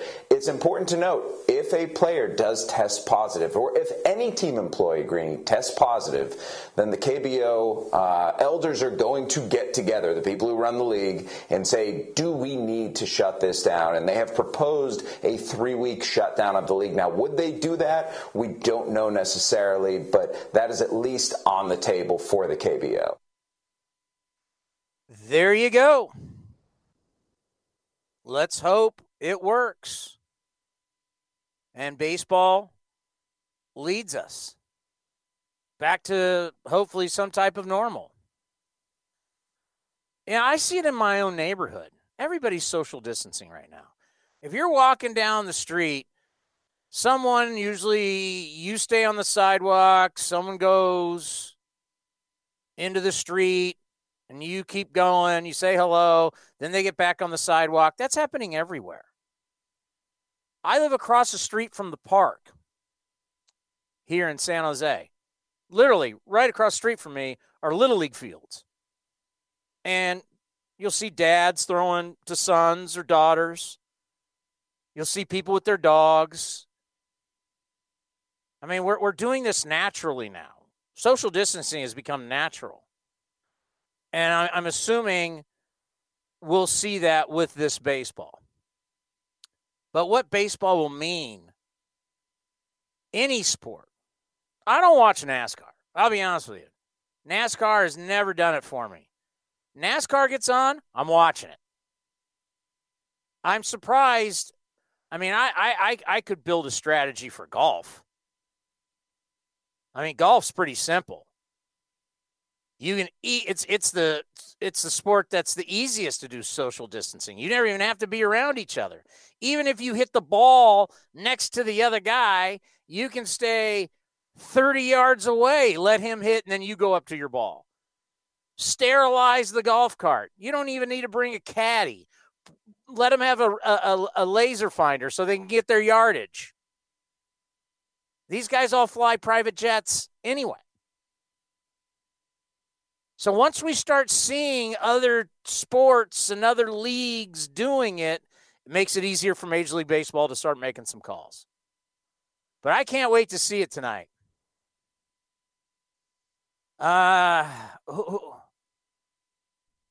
can we, uh, well, not me, I would never do this. Can you wager on the game, Commander? That's a great question. I've seen people tweeting about that and uh, doing talking about primers and stuff. I I don't know because I'm not. I've never once bet on anything uh, unless you can't unless you count fantasy sports. Uh, I've never laid a bet on Vegas or Reno or anything. I, I don't like to lose my money. Um, I'm very cheap, as you know, so I don't I don't do that. But I'm I've seen people tweeting about it and asking those questions. Let me find out. I know some people that are involved in that circuit via ESPN that I could get the answers for that. Our old friend Joe like Fortenbaugh uh, will be able to help. NC, NC Dinos or you like the Samsung Lion? I'm going to go Lions. Samsung Lions. Uh, I'd have to look at the rosters, but I'm going to go with uh, Who'd you take? You took the Lions. I'll take NC. Samsung. I don't know much about the KBO. I just know I'll take. The, I'm, I'm ready to learn. I know I'll take the Kia Tigers because Matt Matt Williams is managing the team. And the way you say tiger, tigers, Uh, It's an East Coast thing. tigers. Tigers. I don't even know how many teams they have in the league. I'm still trying to learn. I'm learning the league on the fly as you are. so I looked it up. The Samsung Lions are a South Korean professional baseball team founded in 1982. They are based in the southern eastern city of Daegu, I think. Sorry if I'm not pronouncing that correctly, and are members of the KBO League. Their home stadium is Daegu Samsung Lions Park. They have won the Korean Series eight times. Oh, yeah, I'm picking the right team, baby. We're going Samsung Lions. They're eight time KBO champions 82, 84, 85, 86, 87, 89. Wait a minute. They've won it more than eight times. Oh, no, no. They won in 85, 2002, 2005, 2006, 2011, 2012, 2013. Well, we've had a drought. They haven't won since 2014. We might be getting on the wrong horse here. Do you know who's playing over in, in uh, the KBO? Does the name Adrian Sampson mean anything to you? Adrian Sampson. No. He was the guy that got mad when Mark Canha bat flipped and Ramon Laureano. What do they? What do they know? Was on the, the guy was on the Rangers last year. Is playing in Korea. Yep. The guy. What? What? Is, what is the Korean League known for? As Jeff Passan laid out, and he's been tweeting about it all day long with great gifts. Uh, they're known for bat flipping. So Wait a minute. How's a guy? how how is he playing in? How is he not on a big league team? I don't. He's on. He's over there playing on the same team as Dan the K Man Straily. So they're they're teammates. Wow. Former Pirates Boy. draft pick, and hater of the bat flip. Now over in Korea, where they wait for it, bat flip all the time. This country needs some bat flips. We're I'm ready for some bat flips. Uh, I'm waiting for. I, I always am a fan of that. I was trying to look at some of the players we might know that played over there. One of them was uh, Byung Ho Park, who played two years with the Twins. I remember him because it was a big deal when the Twins signed him a couple years ago. Uh, in two seasons with the Twins, he had a negative .3 WAR. Uh, he hit 12 home runs and hit 191. But he's one of the best players in Korea. So uh, he's one of the guys to look at. They have Casey Kelly, a, first, a former number one, uh, a former first round pick of the Boston Red Sox, playing over there. Dan Straily, who we mentioned. Um, Aaron Brooks is over there. Raul Alcantara is over there. Matt Williams is managing, which the team that Matt Williams is managing won the, the league title two years ago in 2017. Well, it'd be three years ago now. Uh, but apparently they've been pretty bad the last couple years. So hopefully Matt Williams is able to fix, you know, right in the ship there. But I'm looking forward to seeing bat flips. I mean, let's be honest. I mean, that's they do it all the time, and I can't wait to watch it. I don't know who any any of these guys are. I have no idea. All right. I don't care. I, I seriously, I literally don't care. I bet these games. I bet these games get great ratings. People aren't sleeping anyway. Yeah, I'm curious. I mean, we're gonna be watching, so Oh yeah, ten o'clock tonight. Are you kidding me? I can't wait. do you want ratings? Huh? Do you want? I'll let you finish this. Do you want ratings? I have ratings on The Last Dance and how well that's doing on ESPN. Oh, it's got to be killing it.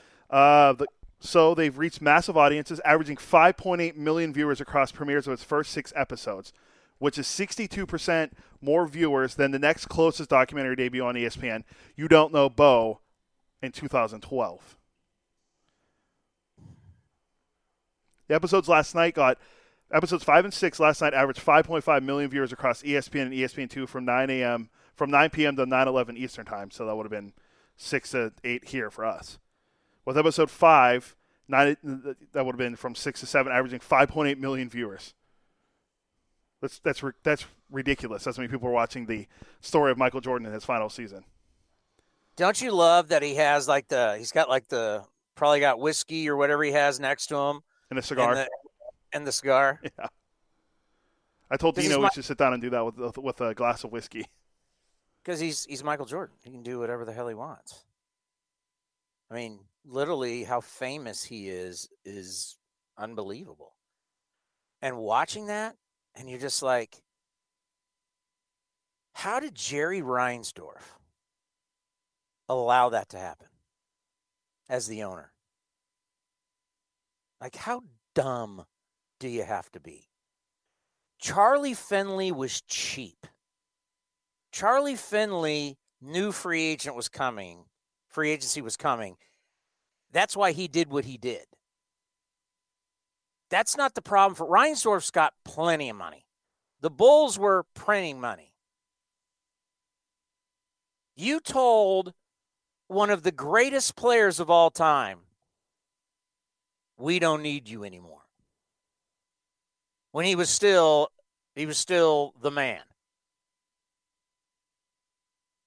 Last night watching that and Jordan in his final year with the Bulls is still the MVP of the All-Star game. Uh, It's just it's crazy to think that you wouldn't you wouldn't ride this out. How many more titles do they win? Seven, eight, nine? How much more money? By the way, easy question. Easy question. You ready, Cody? You think you can answer this? Let's see. How many times have the Bulls been back to the NBA Finals since Jordan left? Oh boy, I mean they had a couple good none. Yeah. That means the Bulls, who had one of the great dynasties of all time, essentially killed their own dynasty. And they haven't done anything since 1998. 1998. It's one of the dumbest things you got. I mean, it was it. It's it's literally one of the worst business moves you've ever seen in professional sports. If you're saying Jordan sticks around a couple more years, how many more millions upon millions of dollars does Jerry Reinsdorf make with the Chicago Bulls? Oh, we're going to rebuild. Yeah. How'd that go? Uh, they're still rebuilding. Yeah. You got those draft picks. You let J- Jordan, you're out of here. We're going to get draft picks. Yeah. How'd that work out? Oh, Ho- My biggest takeaways from last night, I I and I don't know if you if these uh, fall in line with you, but how about when Jordan and and Pippen didn't like Toni Kukoc because wait for it, Jerry Krause, that was his guy, so they went after him in the in the Olympics, or when uh, Dan Oh, Majerle. I, re- I remember it. Now, you got to remember, I'm in, you know, through the height of the run and their championships. I was in college, and then I I, I, I started working in this business 96, 97. So I was. I, I lived, the- you know, a lot of us re- remember every little bit of this because Jordan and the Bulls came around. Now ESPN's at its height, right? You know, it starts up. You know, when ESPN was first going on, let's face it, it was Canadian football. It was uh, Australian rules football, rugby. I mean, it was you know, they were really the Ocho back then. yeah, there wasn't a whole lot going on. But then now they start, you know, they've got the contract with Major League Baseball, they got the contract with the NBA, they got all this stuff, and now Jordan comes along, and the internet. You know, Jordan Jordan was the first star when we started using the internet. Hell, the internet really wasn't even around when I was in college. So, but what a player he was, and to kill your own dynasty. Well, just the idea that the players went at guys they're playing against because the GM didn't like them. So they, they didn't. Jordan didn't like Dan Majerle because of Jerry Krause liked him, and then there was a whole thing with Clyde Drexler where he didn't like him being mentioned in the same breath as him in the '92 finals. How many guys from the '70s A's went out there and said, "Hey, I don't like this guy because Charlie Finley likes him. We're going to go at him." Like I, that's a good question for Fosse. Yeah. And uh, how about uh, how about uh, Isiah Thomas? They all hated him. Those those you know what? The bad boys and the back-to-back championships and the way they played, but in the end that it, it made everybody hate Isiah. So he didn't get on the dream team. You know, Bird hated those guys. Magic, Magic and Isiah, who once were kissing on the court, didn't like each other anymore. Jordan hated him. Pippen hated him. Unbelievable. Let's talk a little Boston Red Sox baseball.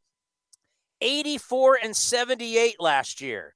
No more Mookie Betts. No more David Price. Chris Sale on the shelf with Tommy John surgery. We take a look at the 2020 Boston Red Sox with their TV voice, Dave O'Brien.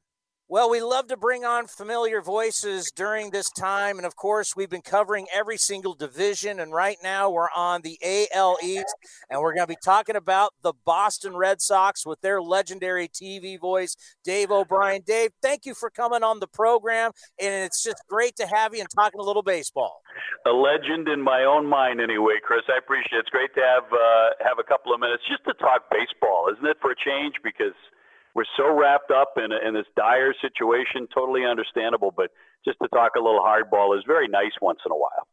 Well, it, today's today's kind of a historic day as South Korea is starting to play baseball. It's Tuesday there, obviously Monday here, and really kind of the outcome and how they do it is really going to teach not only Japan because they'll obviously start before us, but then Major League Baseball. So today's kind of a historic day.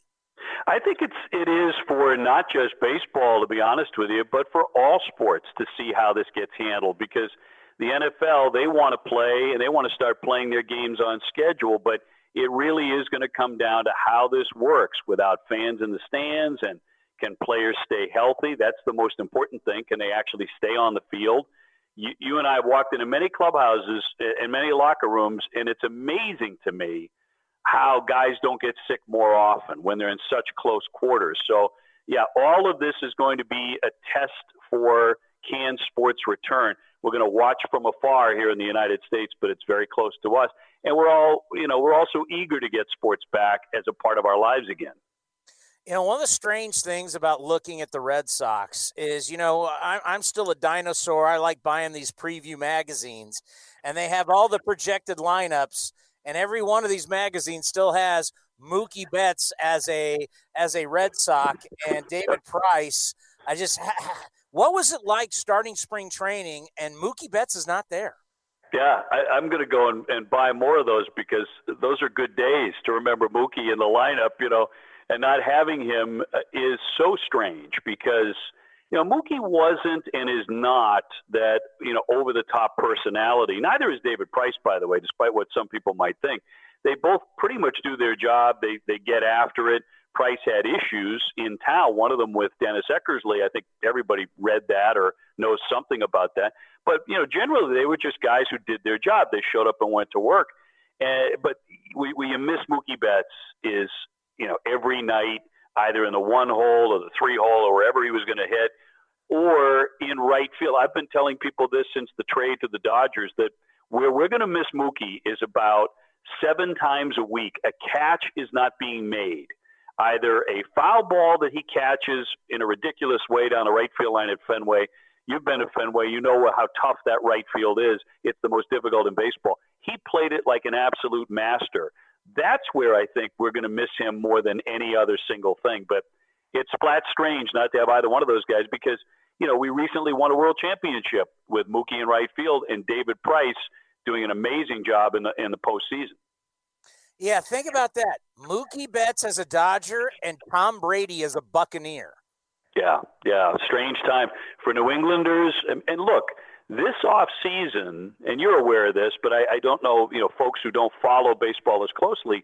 This was the most tumultuous off season the Red Sox have had maybe ever. I mean, Dave Dombrowski was the general manager. Dave got fired before the season even ended, you know, and then there was all the speculation about Mookie Betts and then eventually about David Price as well. They get shipped out.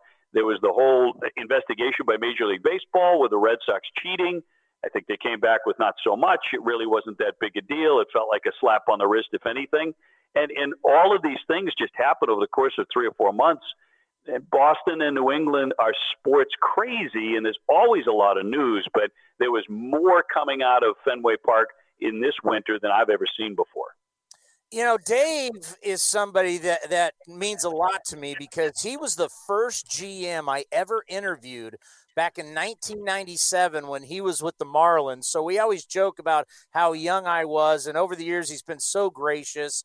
I was Mm-hmm. just, I was shocked. The guy wins the World Series. Next, thing you know, he's losing his job. What happened there? Yeah, I think you know a couple of the deals that were done. Just take one for example. Take Nate Eovaldi or take Chris Sale, who will not pitch again until you know if everyone's fortunate 2021. Uh, those deals, a lot of people felt probably didn't have to be made. Maybe Dave overpaid. Maybe he should have allowed free agency to become. And then, of course, what to do with Mookie Betts.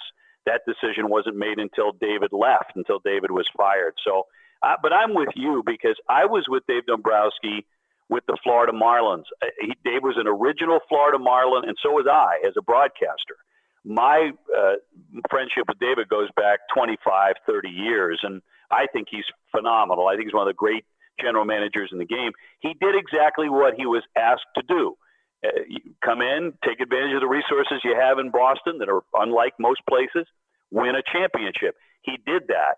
But that doesn't mean that they didn't look at David's record and go, you know what, maybe we have to we have to cut down the budget, cut payroll. He's not that kind of guy necessarily, not at this point in his career.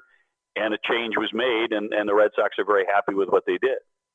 Yeah, I, I see him as a Hall of Famer. You think from the Expos to the Marlins to the Tigers. Yep. Uh, I, I believe someday he will be a baseball Hall of Famer, and he's, he's a wonderful man. And uh, He is. Yep. what an absolute great career. And I think about you. You know, you talk about how passionate people are in New England, but the Red Sox are king. What is it like being the TV voice and knowing how many people watch you on a nightly basis in New England?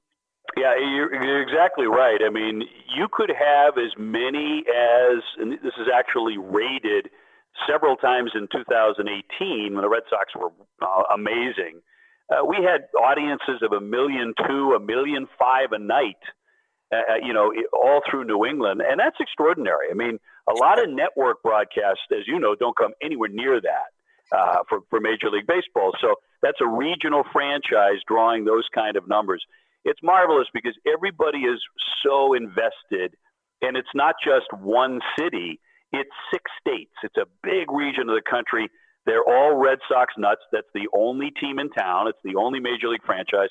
And the fans here are really, really well educated. Now, I'm partial because I was born in Quincy, Massachusetts. I'm a Boston kid.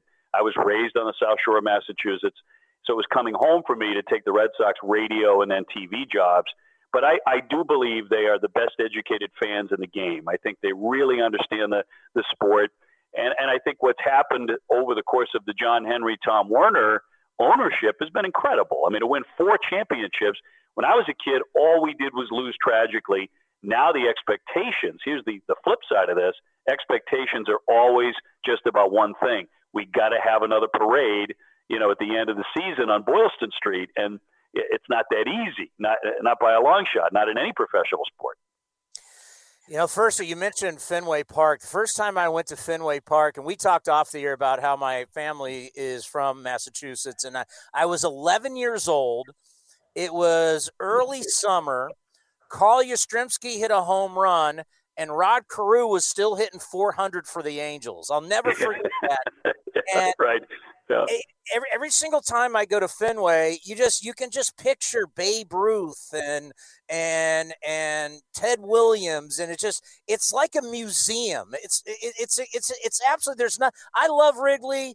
But if I had to see one baseball game, and if I wanted to have one, and I had to tell somebody, if you've never been to a baseball game and you got to see one, you, it should be at Fenway Park. I, I could not agree more. And you know, you, you remember those colors in your mind's eye, Chris. You know, first time you walk to, uh, you know, up the concourse and you see the field at Fenway. It's the greenest green you've ever seen in your life. And then there's that monster, which is the quirkiest thing. It looks like it's 900 feet high and it's right in your face.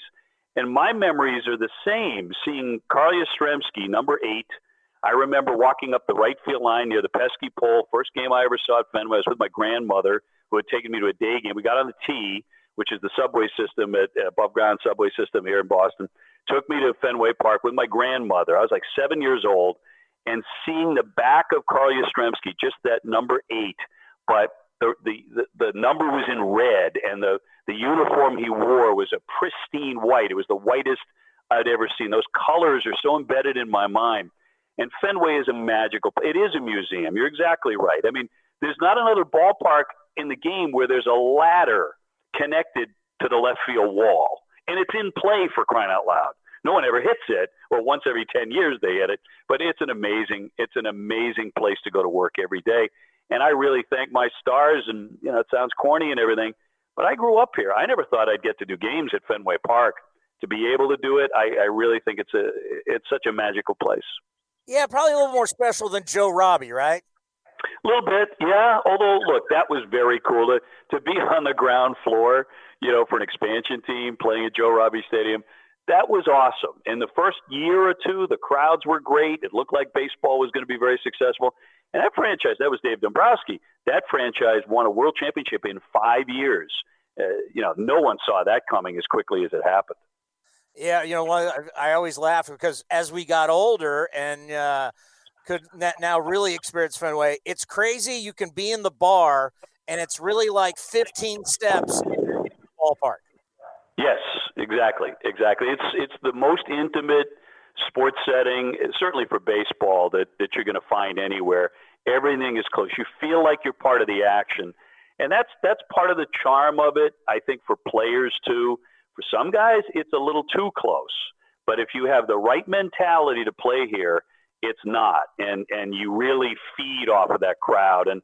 And that's one of the things that's going to be very interesting to me when baseball returns, as I hope it will, in front of you know no fans uh, are players going to scuffle with that? You know not to be able to feed off that adrenaline and the excitement that can often be generated out of the fans. I, I saw buck showalter had a comment on that the other day. I think he's exactly right. There are some players who need that in order to perform those who who do need it and are not going to get it they may really scuffle you know when i think about the al east you know, we, we, we, know all about the Rays, obviously, with the wild card game, and I think our organizations are very similar. We know all about the Yankees, and this layoff is allowing the Yankees to get healthy because they were going to start the season not healthy.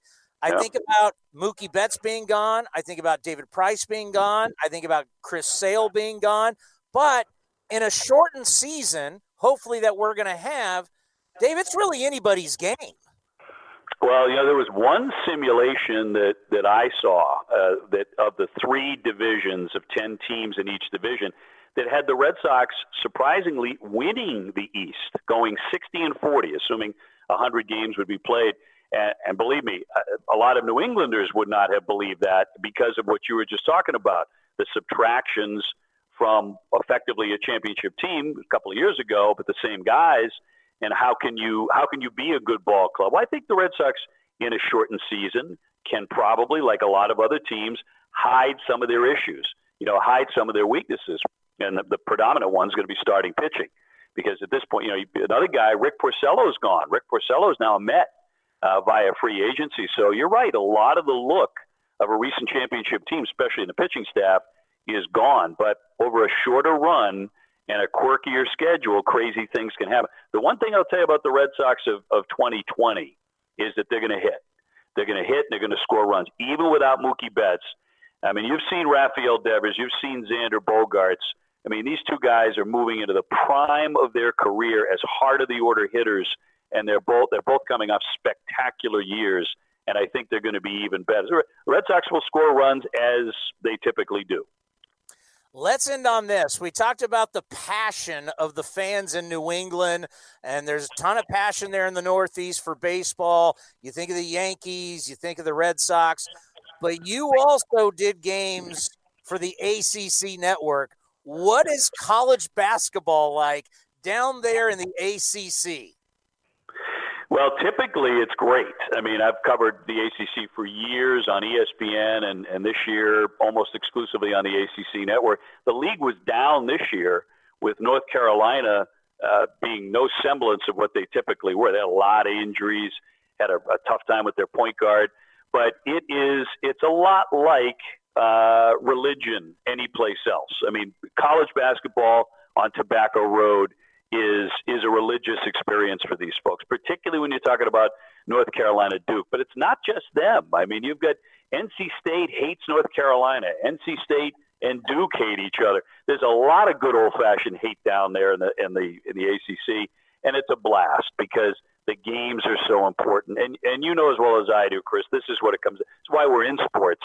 The games are important to people. They're important to Americans. They're important to people all over the country. That's why we need to get them back. You know, this is this is going to be such a huge time coming up into the summer and the fall. If we can be successful getting you know professional and then college sports back, it's just going to be better for everybody. Have we ever figured out what a demon deacon is? a demon deacon is one uh, this year not not too nasty as it turned out but it's a it's it's a great logo i'm sure you've seen it the logo for wake forest is actually one of the better ones in the league uh, they just fired danny manning they need you know going to bring a new coach in they're having a tough time getting back to the days where they were a very competitive program uh, but I, I that's actually a fun place to go and visit. All of those stops are really a blast to uh, to be at. But there's nothing like being at Cameron Indoor for a big game, uh, you know, on a Saturday afternoon in the heart of the college basketball season in the ACC. It's marvelous. Dave, it's great to hear your voice. We really appreciate the time breaking down the 2020 Boston Red Sox. Be safe, be well, and hopefully we'll see you at the Coliseum soon. I look I look forward to it. Thanks, Chris. Thanks for having me on. Yeah, good guy. And his daughter, Sammy, dates our own Alex Jensen, part of the A's family. The voice of the Stockton Ports. What is a demon deacon? Does anybody know? I'm looking. They got they got a Wikipedia. The demon deacon is a mascot of Wake Forest. Okay, loaded and located in Winston Salem, North Carolina probably best known for its slightly unorthodox name and appearance. The Demon Deacon has become the mainstay in the world of U.S. college mascots. Uh, they were known as the Baptist or the Old Gold and Black. Uh, Wake Forest has an article on their website. The history of the Demon Deacon blends tradition sports, and religion. It goes back to the roaring 20s when a school reporter gave the football team the nickname Demon Deacons after a devilish win over the Trinity Blue Devils, known as the Duke Blue Devils. At the time, Wake Forest was the only college in the state without a mascot. In 1941, Jack R. Baldwin took on a fraternity brother's dare and dressed up as what he thought an old time Baptist deacon would top hat, tuxedo, and carrying a black umbrella. The crowd, football crowd loved it, and the tradition was born. In 1980, the Demon Deacon evolved into a complete costume with the large deacon head. All right, there you go. Uh, biggest pop culture connection for every team. Our friend of the program, Will Leitch, put down a list for every team. And there's no doubt the, the A's is easy. Pop culture, Moneyball. And he says Billy Beane gets to walk around the rest of his life knowing that Brad Pitt played him in a movie. You don't put a team together with a computer, Billy. it's a it's it's a fun movie. Eight men out for the White Sox. Little big league for the Twins. For the love of the game, the Tigers and Kevin Costner. It's a fun list on MLB.com. Pride of the Yankees, obviously, is going to be the Yankees.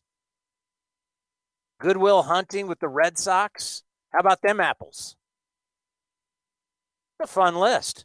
Did you read through it, Cody? Yeah, I love the Mets one. Keith Hernandez and the second spitter on Seinfeld. the rookie the heartwarming story of Jim Morris ending with him making his debut in a Rays uniform. And it's a big climactic moment of this stirring movie. The, the Angels in the outfield for the Pirates. What? The Pirates are the, are the team in the original 1951 movie with Janet Leigh nine years before Psycho. Oh, the Pirates were. Uh, what's the the fish that something Pittsburgh? Oh yeah, uh, what's that movie called? Isn't that with like there's someone famous in that, right? Yeah, it was. It's like the f- something to save Pittsburgh. The fish that saved Pittsburgh in 1979. Yeah. Uh, How's that? Who who was in it? Oh, Dr. J. What the, wasn't Dr. J that was in the movie? yeah, Dr. J. Dr. J was a big deal back in the day. Kareem's in it The too. Hall of Famer. Kareem's in it also. I've never Who seen the, the movie, actors? but uh, Jonathan Winters. Meadowlark Lemon's in yeah, the movie. Meadowlark Lemon. Yeah, Come on. James- How's that not? James Bond the third. Who? How's how's that, how's that? You got Jonathan Winters was a star. You got Dr. J a star. Meadowlark Lemon a star. You got Kareem Abdul-Jabbar. I you, you got to get a hold of your Marv Albert's in the movie. Yes. Uh, Pearl and I were, myself and Matt Pearl, during the interview with Dave O'Brien, were exchanging messages talking about the greatest legends ever go to Syracuse, and he brought up Marv, and I just did the my first line back to him. Besides yes, was what a spectacular move by Michael Jordan that he that he was famous for. Uh, I'm looking through this list. Uh, the, he put the Giants as Debbie San Allen's Andreas. in the movie. She's famous. I, I, I, I- I think he really he really missed the boat on on your Pittsburgh Pirates. I agree. I don't. Uh, I don't get it's it. about it's not about baseball though, so maybe that's why it, it doesn't make well, it. either either is San Andreas, and that's what he put down for the Giants. The climax of the movie features The Rock driving a motorboat through a sunken Oracle Park. Yeah, that is a that is a I, I never saw that. I, it just looked bad. uh, I would think The Fan with Robert De Niro and Wesley Snipes because Wesley Snipes was the best player on the Giants. But he put that as the Rockies since the Rockies haven't had many movies, but they were the other team in The Fan. That's not what it is. That's that's that's terrible. Coming up next, we have A's that are doing great things in the community. We've talked to Liam Hendriks about it. We've talked to Ramon Laureano about it. And now it's Sean Manaea who is doing his part to help the frontline workers that we have here in the Bay Area, both in Oakland and in San Francisco. The big left hander will join us next, right here on A's Cast Live.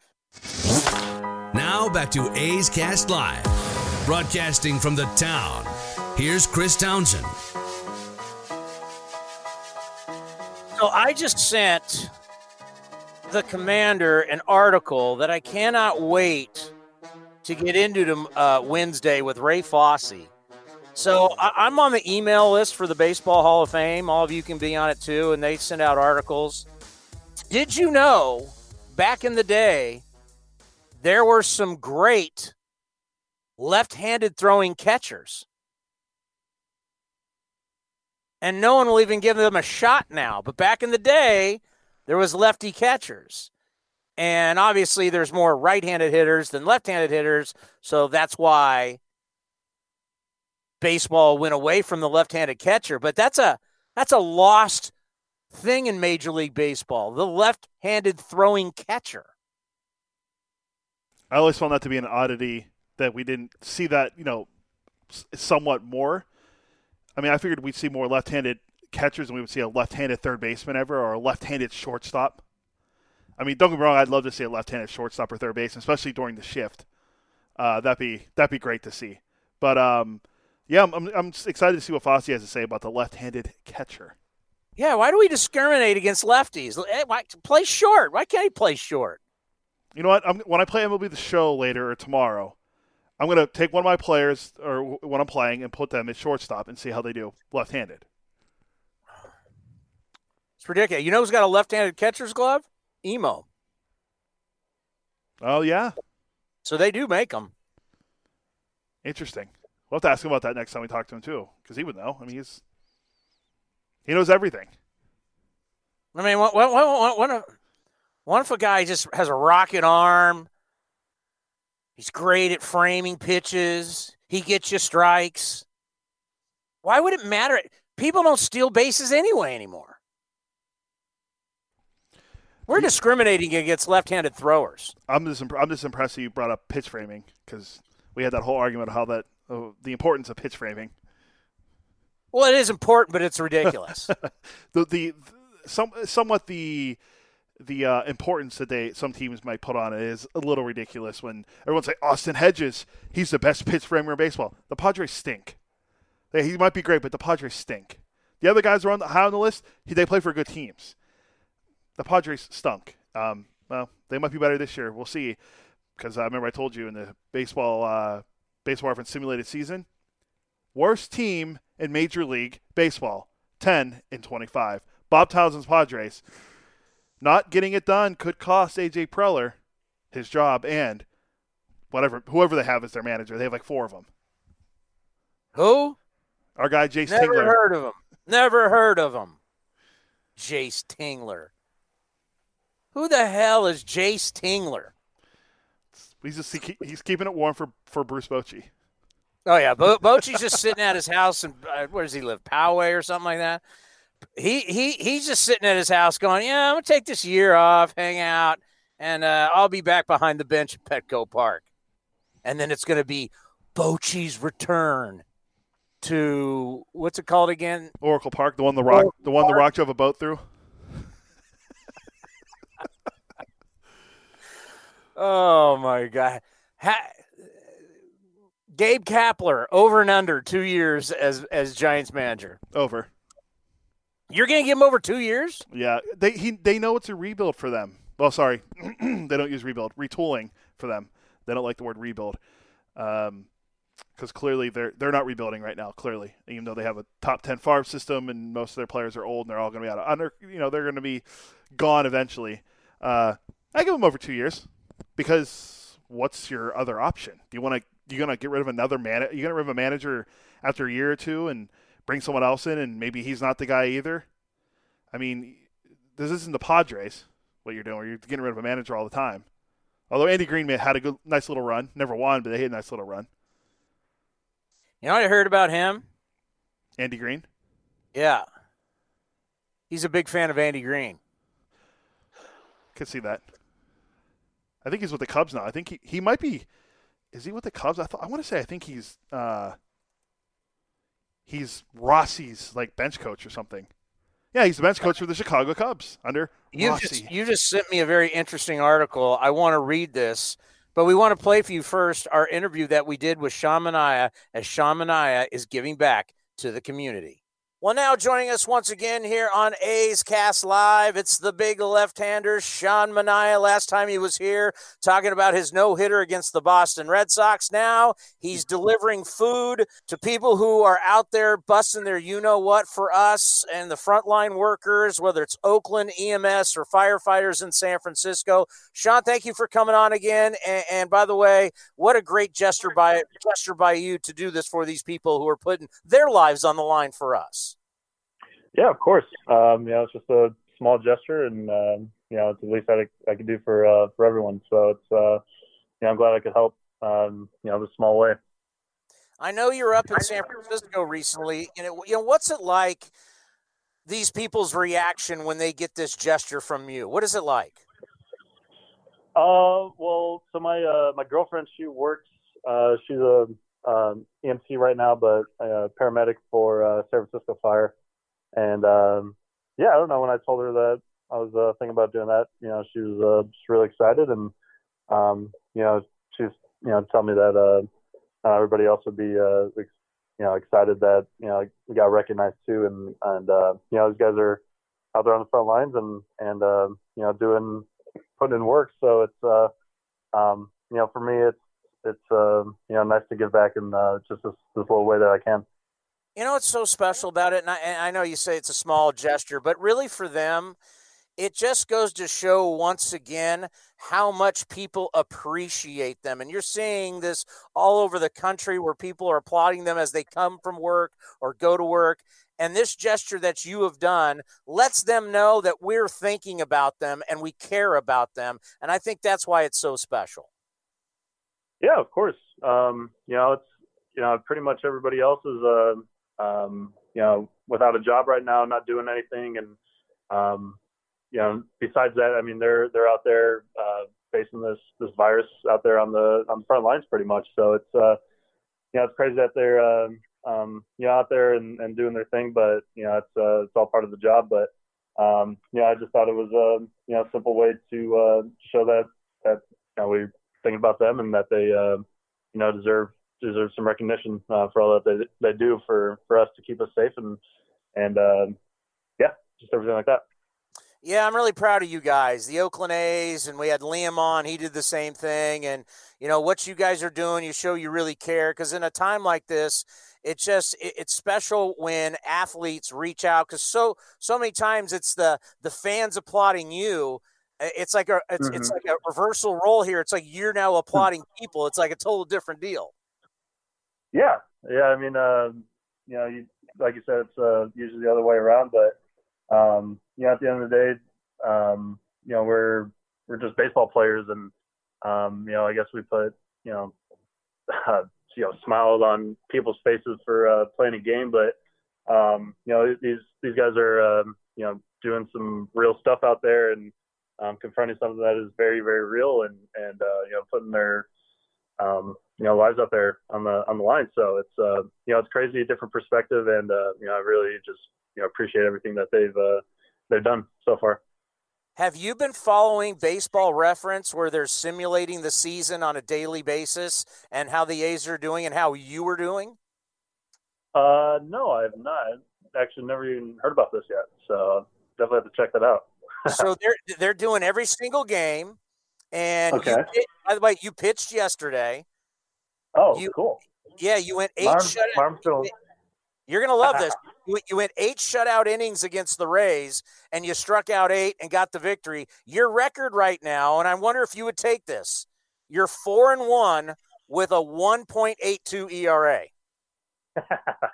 um, you know what? Uh, I think I'm. I, I, will take that. That sounds like a, a, pretty good year to start out the year so far. Oh my gosh, especially against those guys. Um, yeah, definitely need some uh, some redemption. You know what I mean? Oh, no doubt about it. I knew you'd love it. And the uh, the A's right now are 20 and 14. They lead the division by two. So e- even the simulation says that the A's are going to have a good team this year. yeah, man. I, mean, I think we, uh, you know, we all believe it, and uh, you know, um, if this thing says says anything, and you know, have a season, then uh, you know, let's get to it and uh, make this thing for real. So right now, how, how, are you keeping in shape? How you keeping the arm in shape? How you throwing? Who you throwing with? Uh, right now, just um, you know, I uh, um, find like uh, find some places to work out. Usually, uh, just do some body weight workout uh, stuff. Uh, usually, like a park.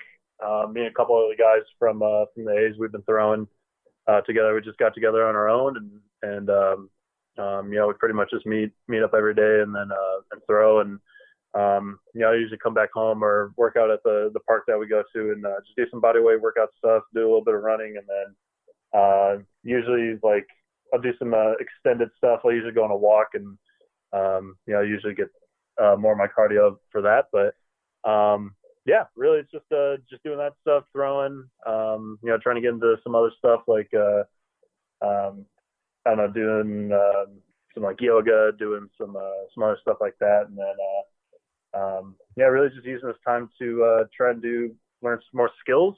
Um, you know, learn Spanish, um, doing all that stuff, and uh, just trying to keep my mind occupied. And uh, you know, obviously think about season, think about pitching, and doing all that stuff, and uh, you know, just really taking this time to try and better myself in uh, every way that I can. That's great to hear because that's one thing we've been asking everybody. Like, what are you doing a deep dive on? Whether it's a certain book series, it's Netflix. You know, that's one thing we've been asking everybody. Like, like, what are you doing to pass the time? So you've learned Spanish.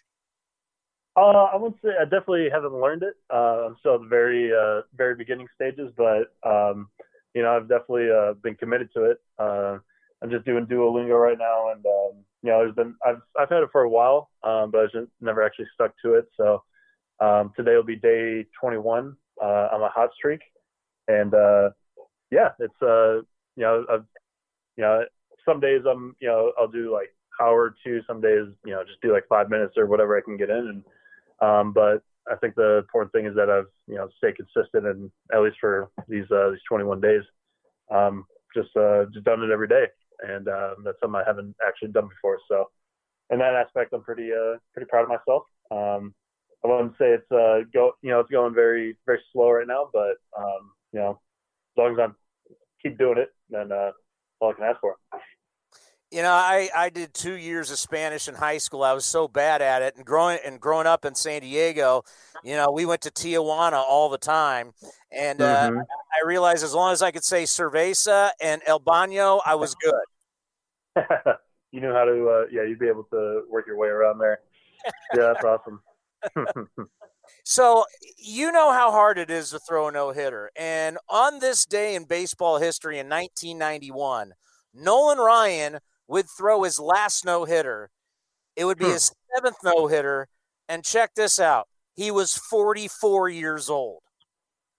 I mean, that man's just a a walking just I don't even know the word like hyperbole. Uh, what like he's just a he's a legend. All the stuff that he's he's done like accomplished in his career, like it's it's crazy that he's able to uh to last that long. You know, I think he what do you have like 26 years? Like, in 27. the show? 27. 27. I mean, I'm 20. Like that's literally my whole life that he uh he pitched in the big leagues. That's crazy. I know. I mean, I'm looking at this like his last year was 1993. He was 46 years old. He had 807 starts. I mean, it's oh, crazy when you look at his numbers. And then also on this day, Rickey Henderson would break Lou Brock's record for stolen bases. And we've been mm-hmm. going, we've been going, these legends. I mean, the numbers that you see, you go, you look at Nolan Ryan strikeouts, no one's touching that. How about Rickey Henderson? He stole Yeah. 1,406 bags in his career. Yeah, I definitely don't think that's going to be broken uh, at least anytime soon. Uh, yeah, I mean that's just like a unobtainable like goal. You know, like that's that's unheard of. That's unbelievable. Um, yeah, it's crazy that. Uh, yeah, that's. I mean, when you look at the, like all the numbers and like all the crazy stats that are in baseball, and then you know like the the home run records and the hit records and and all that stuff, like it, yeah, it's just mind-boggling um, to think like all that stuff happened and at like that high of a level. It's just it's wild to think about. Wow. Yeah, he he played 25 years. He holds the record also for 2,295 runs scored, which is mind-boggling. You get to be around him. How much have you ever been able to interact with Rickey Henderson, the Hall of Famer? Uh, yeah, I mean he he shows up around the, the clubhouse all the time. Um, yeah, I I, uh, I don't usually play cards that much, but I know he's always uh like in the clubhouse playing cards. Whether it be like casino, I think casino is one of his favorite games. Um, just because it's like a a one v one kind of situation, and uh, you know I think he likes whooping up on some of the uh, the younger guys and um, you know just uh um, just talking and, and stuff. So um, yeah, I mean, yeah, every day like I, I see him, it's like, oh, he's just uh, another another guy. Um, you know, it just shows up around the clubhouse and uh, you know meshes in with the uh, the guys, and then then when you like realize it's like Rickey Henderson, you're like, oh my gosh, like this guy's a this guy's the goat, you know, um, for what he's uh, been able to do for the game and you know what he's uh, what he's accomplished. It's uh, yeah, it's pretty pretty fun having him around, and uh, you know I get a you know talking back with uh, family members and stuff. It's uh, you know they're pretty jealous that I get a, like I'm able to um, you know interact with uh, with Rickey Henderson. It's pretty pretty awesome. Yeah, that's one of the great things about baseball is we always honor our great players and bring them back. And uh, Rickey is, uh, if you're ever going to have a conversation, who's the best of all time? He's going to be in that conversation. Hey, thank you for Yeah. stopping by. Uh, uh, what you're doing, it means a lot. It really does. These first responders need our love, and of course, your girlfriend is one, and she's a hero. And what you're doing for these heroes is something very special. And we just all want to say thank you because during this time you know, we need people to step up for the people who are protecting us, and, and we're doing that, and you're one of them. Be well down in Arizona. Take care, and we'll talk to you later on. Sounds good. Thank you very much, guys. Sean Manaea. Look at these guys. It's been great. You know, they they, they they they get it. Our guys get it. And I'm sure other Major League Baseball players are doing this all over all over the country. Of course, we're going to honor the A's guys. And, you know, I, and, and it's funny they, we've been hearing them say, yeah, you know, I know it's not that big of a deal. Yeah, it is a big deal. It really, really, really is a big deal. What you're doing for these first responders. And, you know, to let them know that we care about them and everybody, like, like, like Cody, your fiance, you know, she, they're still to have to deliver babies during this. And she's still got to go to work and she still has to do her job and be safe. As we joke, uh, she's to be very busy in nine, about eight or nine months from now when there's a baby boom again because everyone's stuck inside. So, you know, she's busy now, but I can only imagine in, you know, eight to nine months from now how busy the, the her hospital is going to be because they're already, the you know, they're already busy enough where she's at. And it's only going to get, you know, in less than a year from now, we're probably going to see a lot of babies being born, and uh, we could see baby boomers part two, pretty much. Well, I, I I know your fiance has talked to us about it off the air, and my good friend Jason Babcock, who was just getting chemotherapy, the doctor at the hospital he was at said, told him, the hospital's empty. We got empty hospitals all over the Bay Area. People are afraid to go in. There's no surgeries. There's, you know, you either are treating COVID patients or you're delivering babies, but most of the hospitals are empty. Good, good Sam, which is a huge hospital by us. Supposedly, not a lot of people in it. It's a huge hospital too. Like a huge. I've had to. I've, I've been there when my daughter was diagnosed with diabetes. I was there when my other daughter broke her arm. I've been through that emergency a couple times. I know what it's like but I and I, I have another friend who who needed I can't remember he needed like a pers- he couldn't get what he needed from his regular doctor, so he went to Good Sam, which when you're in that emergency room, that thing's packed. Every single time I've been there, it's packed. He walked right in. He walked right in. So weird times, but good for Sean Manaea because I do think it means a lot, and it means a lot whenever you're working your butt off and people say thank you, it means something. Doesn't matter what profession you're in. When you're working hard and you're grinding it and you're in stress, and whether it's your boss, whether it's people you work with, or people just tell you thank you, uh, it, it does mean a lot. You know, it's been a while since we've talked to Sean Doolittle. When was the last time we talked to Do? I was thinking about that. I can't remember if we had him before the. I think we had him before the World Series, so we didn't talk because after they won the World Series, we had Chip Hale on. So I think we had do on before the World Series. Because I remember uh, he asked me to grab him uh, two of the unicorn fanny packs from the Coliseum when we were doing that giveaway last year, and he, I think that's like the last time we talked to him. So it was before the World Series of last year. I cannot remember the last time I rooted so hard for a team that wasn't the A's. I was rooting for the Nationals. I wanted them to win. I wanted them to win for Chip Hale, Kurt Suzuki, Sean Doolittle. I hate the Astros. The Professor Matt Pearl, who worked around the Nationals for all those years.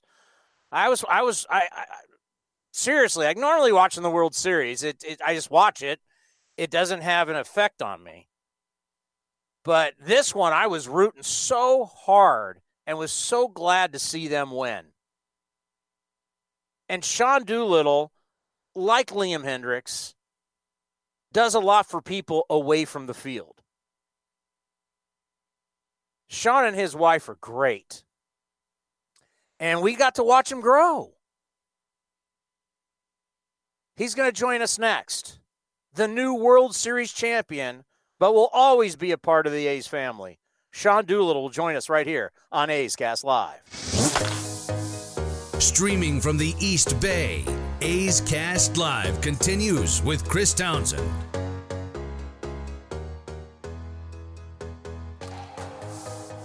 You, you know what's fascinating as an A's fan? is something flipped. I don't know what it is, but there was a time when flat out guys didn't want to be A's. They didn't. They didn't want to play here. And it's like, oh God, I got to play for the A's. And then there, there, there was something that flipped, you know, because you had those great runs, you know, starting in like 2000, and those teams loved being here. But then those guys left, and then there was just like, eh, this place is terrible, the stadium, blah blah blah blah. And then there was like a rebirth, and it started in 2012, where you had these players who wanted to be here. Sean Doolittle loved being an A. Josh Donaldson loved being an A. Yoenis Cespedes didn't want to leave. He's had that conversation with Bob Melvin. Like all of a sudden, these guys, they became Oakland A's and they loved playing in front of you. And Sean Doolittle was one of those guys. Sean Doolittle, after we did the interview, Sean Doolittle texted back to uh, the commander saying that, uh, oh, one other thing because of me, you have Jesus Luzardo now, and he's going to be special. yeah, I love that. His response verbatim was, and don't let anyone forget that I helped bring you guys Luzardo. My last act as an A. That kid is special. hey, like a lot of A's, some guys come back. You never know. Billy likes to bring back players, so and so does David. So you never know if we'll see Sean Doolittle again in the green and gold. But here's my conversation with the new World Series champion. Now joining us here on A's Cast Live. He was a terrific A, and we rooted for him all the way through the World Series. He's a two time All Star and now a World Series champion. The great Sean Doolittle is back. It's great to hear you. How are you down in Florida? What's up, Tony? Thanks for having me. Um, we're doing okay, man. We're we're hanging in there. We are uh, we're safe down here in Florida right now. Uh, once the season got delayed, it just really felt like less moving parts to get all of our stuff and our dogs home, and you know we weren't sure about the timetable of of this delay. So we're staying here in Florida. We can I can take advantage of the weather and, and get outside and improvise workouts and try to stay in shape. So uh, we're doing okay you know, they've been airing games from 2012, and it's amazing. You look like you're like you're like a little kid out there compared to what you look like now. and that's how I felt too, man. I mean, everything. Um, you know, I was 25 uh, during that run, and um, I, I might have turned 26 by the time the season ended. Um, I forget the timeline. My birthday's at the end of September, so um, but like everything, the the route I took to get to the big leagues, um, I was just so happy to be there, and everything was so new. I was I was so bright eyed and um, just kind of in awe of everything and trying to soak it all in and enjoy it as much as I possibly could. I felt my whole uh, I've I've worked my whole career to try to get that mindset back, man, because I was just so in the moment and, and enjoying every second of it and soaking it all in. I will never forget you coming up. I did your first radio interview, and I remember telling you, this is like a Disney story. I mean, here you were supposed to be the first baseman. I mean, that every you know, we followed you through the minor leagues. We thought you were going to be the guy. Then all of a sudden, your career's done. Then all of a sudden, you're pitching, and you rose through the system so fast and all of a sudden you're up throwing in these meaningful games. You've only pitched one year and you're pitching in huge games. The story is actually crazy when you look back. It is. It, it, trust me, like I, it's given me an incredible amount of perspective.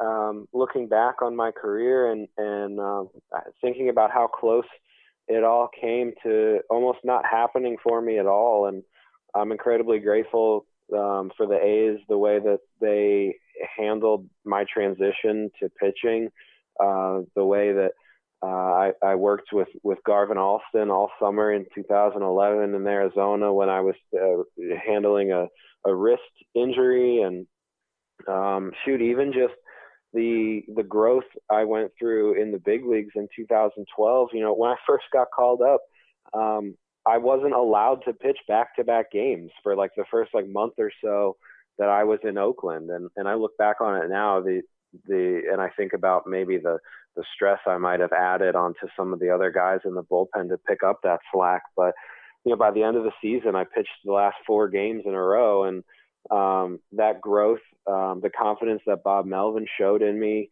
um, really laid the groundwork for my entire career. Yeah, and, and, and it was such a fun time because at one point the A's were like 13 and a half games back, and it was like just reel in the Rangers, just get them there for that last series and sweep mm-hmm. that series. And it's the only time in the history of baseball. Think about this: the only time in the history of baseball where a team won the division and they never they won the division and never led the division because you didn't lead the division until that final out, the final game, 162. It's crazy to think about. It is. It's crazy to think about, and the way that we did it um, that year in 2012 with the, all the walk-offs. I mean, I've never been a part of anything like that um, really since then. There were there were a number of similarities uh, between that 2012 A's team and the 2019 Nationals team that went on to win the World Series. Um, the hole that both teams we kind of dug ourselves in the first half. I remember in 2012 we got back to 500 um, the day before the All Star break, um, and with the Nationals in 2019.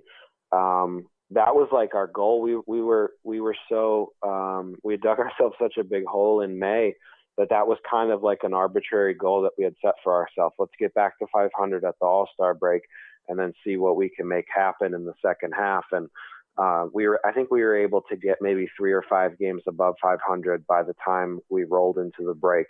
But the the way that momentum carried over to the second half, there were a lot of similarities there. We didn't the Nationals team last year. We didn't have the walk offs. Uh, we didn't have the uh, a lot of the drama um, and exciting, um, you know, come from behind wins that the 2012 A's team did. But there were so many similarities there where you get that feeling late in the game. Maybe it's the sixth or seventh inning, and the game's kind of hanging in the balance. And you're, I'm sitting down there in the bullpen, and, and everybody has the same feeling where you're like, I don't know how we're going to pull this off, but we're just, I know we're going to find a way to to pull to to pull this game out. I know we're going to find a way to win. Um, and so the, there's a lot of similarities there that, uh, you know, Zook and I talked about uh, quite a bit. So it was fun to kind of go through that again. But all those walk-offs, man, I've never been a part of anything like that. You know, your teammate Kurt Suzuki and I go way back. I remember one of my favorite interviews with him was in Japan, and I know what it meant for him as a Japanese American to play in Japan and how much the crowd loved him. And then you know, a few years ago, he was with the Twins, and I was interviewing him in the uh, dugout, and he was talking about Townie. I think this is it for me. I'm not going to play any. And I'm like, are you going to coach? What are you going to do? And to think that he's now still playing after that conversation. Like, wow. Recently, we just had Chip because we're we're covering every single team and we're we're getting ready. You know, we're going through every single division, and we went through the East, and we had Chip Hale on, who you know been your coach for many years. I, I can tell you, as A's, yeah, we hate the Astros, but more importantly, we were just rooting for you guys because you guys are Oakland A's, and Kurt Suzuki and Chip Hale and yourself. It was great to see you guys win the World Series. Just, just looking back, I mean, how special! I mean, you're a World Series champion now. Uh, I, it's so there's so many there's so many cool storylines about like our World Series championship um, that make it, you know, feel even more special than I ever could have imagined. And and one of those for me is is my connection with Zook. Um, you know, he caught my debut in 2012, and I, I worked with him so well early in my career, and, and he was a big reason why he kept putting uh, you know, a number one down, and he kept calling for the fastball, and he's such a big reason why I was able to develop um, some confidence early on in my career. Because hey, if if you know, Zook had a reputation at that time of being one of the, the better defensive catchers in the game, and and he I saw him always the first one to the ballpark and he was doing so much preparation and putting together game plans and scouting reports and he knew the opponents better than uh, anybody. And if he had the confidence in me to to continue putting the number one down um, then I had a lot of confidence throwing it. And um, ultimately you know fast forward to 2019 and I'm sharing a a, um, a a bus with him during the World Series parade going down Constitution Avenue in DC and um, you think about uh, the, the the the road that both of our careers have taken since the that first time we worked together in 2012, and for us to come together again in DC and win a World Series and share a uh, a bus in the parade, it's just it's incredible, man. You can't you can't script it, you can't make it up. Uh, but it definitely was one of those things that made it feel so incredibly meaningful and so special that was beyond anything that I ever could have imagined when it comes to the emotions of winning a World Series. You know, you're one of those guys that uh, you're a better person than you are a ball player because all the things that you and your wife have done for people over the years. I say the same thing to Liam Hendriks. You know, some people, you know, they just want to make their communities better, and you're one of those guys. And I think being in D.C., very interesting for you. How many like big time politicians? Uh, celebrities do you run into when, when you know whether it's at the ballpark or beyond the ballpark playing in Washington D.C. Um, not as many as I as I thought that there would be, um, and the team. So like the team kind of keeps that stuff, or at least that part of DC, very separate. I think from the team, um, and maybe gives the players. Um, it maybe gives the players some protection. I think um, from that. Uh, you know, so like it wasn't like I thought it was going to be, where like you know there's like there's not it's not like there's like congressmen on the field uh, during batting practice, you know, like standing behind the cage and stuff like that. Um, but there are some times where um, you know they they might say like, hey. Um, you know, so and so is here. Would you like a chance to meet them? And they'll take you to a, a another spot, uh, maybe it's a little more private and um, maybe give you some of that protection. But um, I got to meet um, one of the highlights for me. I got to meet Sonia Sotomayor, uh, Supreme Court Justice, uh, uh, later last season. I think it was in September, and that was that was really really special to me. I got to meet John Lewis um, uh, from Georgia, um, civil rights civil rights icon, and, and that was really special. Um, you know, but there's also there was also some really cool people I got to meet there in the World Series run. Uh, we had Bill Nye at the stadium at Nats Park. Um, he's DC native, a Nats fan, which for me as a nerd was uh, was really really special. Um, Jose Andres, um, a celebrity chef that does a, he does so much in the community, and he has a lot of ties to DC. Uh, he threw out the first pitch before Game Five, and that it was really special to meet him. Um, Dave Bautista, which people might know from WWE or they might know him from Guardians of the Galaxy. Uh, he's a Nats fan, uh, DC native as well, um, and that was so that was really cool. But you know, that's it, it, it, I don't know. It, it, it was um, World Series run. It's all part of the experience. So um, I was trying to soak it in and, and enjoy it as much as I could. You know, I was just there in February. We did the like this history tour with my twins. We went to the White House, the U.S. Capitol building. We did all the Smithsonian's. We went out to Mount Vernon, George Washington's house. It's just, it's DC is such a special area. It, it, it's, and then we went up to Philadelphia and Independence Hall and the Liberty Bell and then on to New York. But you know, just to, to learn all the history. It's like I always advise people you need to go for yourself and you need to take your kids so you understand how this country was built. I totally agree. And, and there's in DC, um, before I had ever got traded over, my wife and I had rolled through there a couple times um, in the off season. Uh, we would be back on the East Coast um, a couple times. I we were either going to or from a trip that led us to the University of Virginia, and uh, we stopped in D.C. for a couple days. And I mean, the museums there are too free not to take advantage of. I mean, Yeah. As a like I said, I'm I, I'm a nerd. I, I'm a history geek. Like I love that kind of stuff. But um, you know, I think it's I think it's important if people get a chance to to head there, check it out, um, the National Mall and and everything like that. But I would I would encourage people to venture out beyond that. Um, my wife was the first to bring it to my attention. She said uh, once we got traded there in 2017 that she really felt a lot of similarities between DC and um, Oakland or um, you know the the Bay in general. Um, the the pride that people have for their communities, uh, the way that they fight for their community, um, the uh, the energy and the creativity and the way that these people are investing in in their city and their neighborhoods, uh, trying to revive them and, and bring them back. There's a there's a lot of similarities there. So we fell into it. We fell into it seamlessly, and and uh, we've been very lucky. You know, we had your wife on, on our program. She was becoming like a TV star in the Bay Area. Is uh, she still, she still doing media?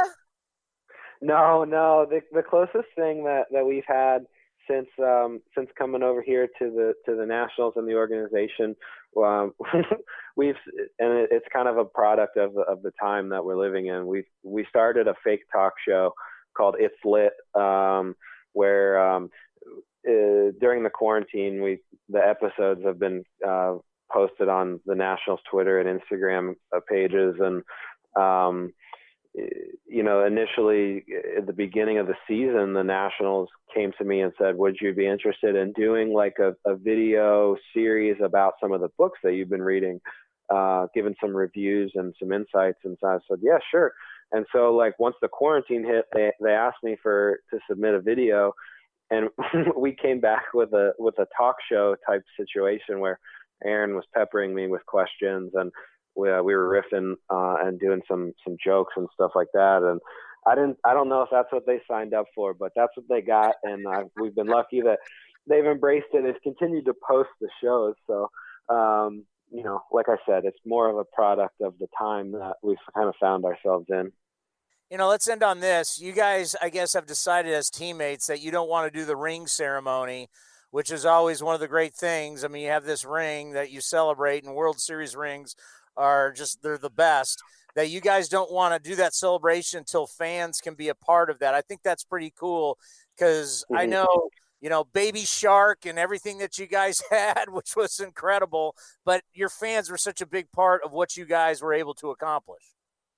Oh, without a doubt. I mean, um, I've talked to um, some former, maybe former teammates, friends of mine, guys I've played with that have won World Series themselves in the past, and they all said that um, the the World Series really crystallizes in your mind and and really comes into focus when you finally get the World Series ring. That's like the last thing, but the run through the playoffs and the World Series, it, it happened so fast.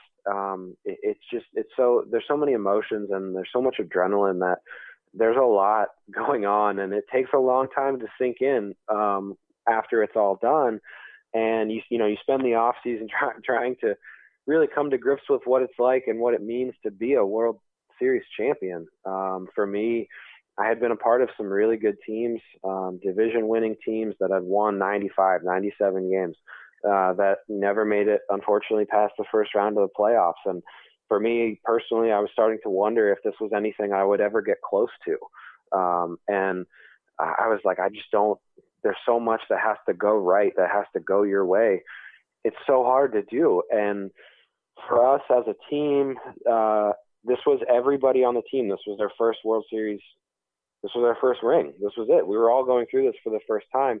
The only other player uh, on the team that had a ring was was Hunter Strickland, um, and he he wasn't on the active roster for the World Series.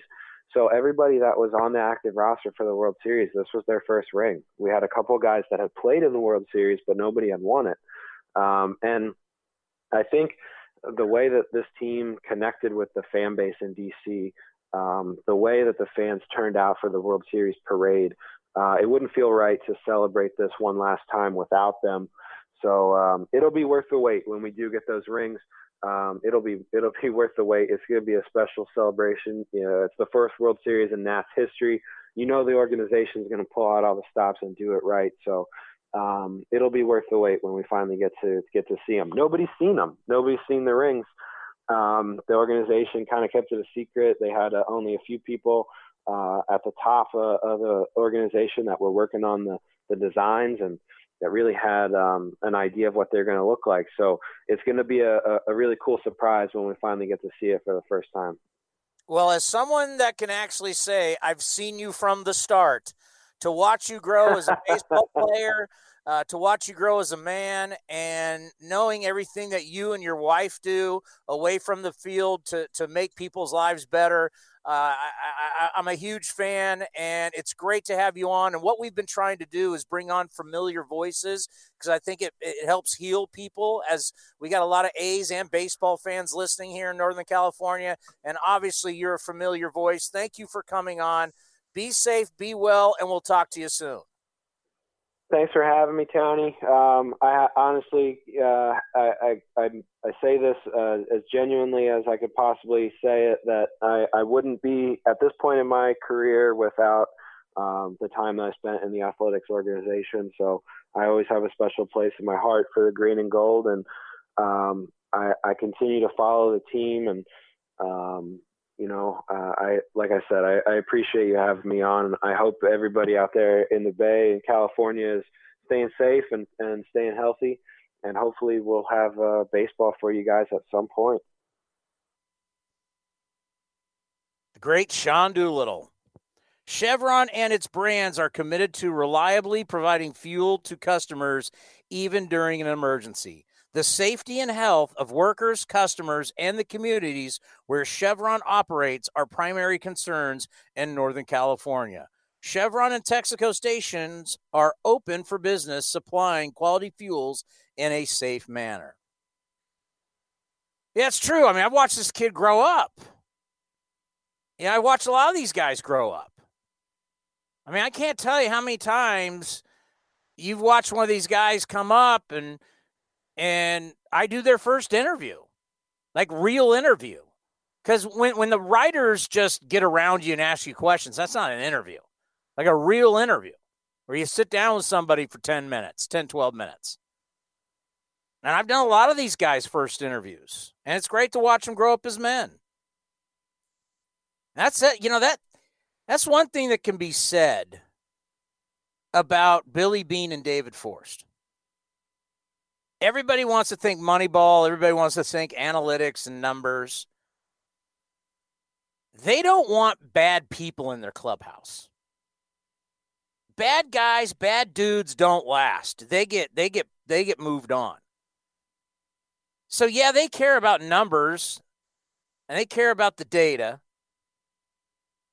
But if you're a bad guy, and especially with Melvin as the manager, because Melvin Melvin comes off as the nicest guy in the world, and he really is. But he can play hard nose, and he's not afraid to do it. And he's done it with guys. And by the way, those guys don't last. We had a couple of those guys not too long ago. How long did they last? Not very long. All right, Cody, I have the schedule up in front of me. Oh, quickly, let's do some buying or selling. It's time for buying or selling. Sell, sell. Right now with Chris Townsend on A's Cast Live. Well, you know, recently I've been starting buying or selling with a little bit of uh, looking ahead what's coming up on A's Cast. I'm going to do that right now.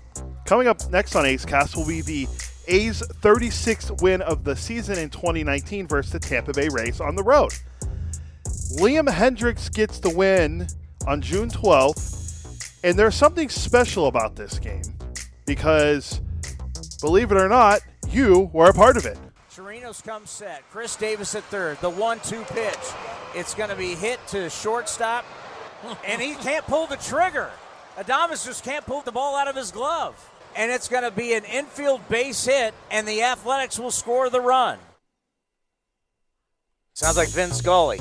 So that game, the A's go on the win. Laureano later on hit a grand slam, but you are on play by play for that game right after this on A's Cast. Oof. The A's and Rays from Tampa Bay. It's you, Fosse, and Vince Cotroneo on the call. Is that uh, the six to two victory? Yeah, I think it was. Yes, it was six to two. My guy Fosse. Laureano had had five RBIs in the game. That first run of the game driven in was right there that you called.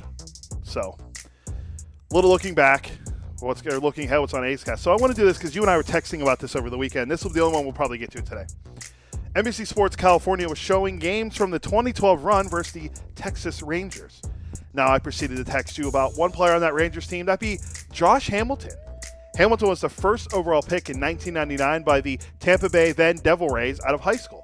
Now he didn't make his major league de- debut until he was 26 years old, which was in 2007. He hit 19 home runs that year. Then he goes to Texas in 08. And from what I just looked at and th- was thinking, he might have been the best player in the American League from 2008 to 2012. He hit 305 with 142 homers, 506 RBIs, a 912 OPS, and a 137 OPS plus. He won a AL MVP title. He had a he led baseball WAR in 2010. He had a he was a five-time All-Star and won a batting title. Now his career was you know slow due to injuries and a lot of uh, misdoings off the diamond. Buying or selling Josh Hamilton would have been a Hall of Fame player. I'm totally buying. Addiction. Addiction did him in.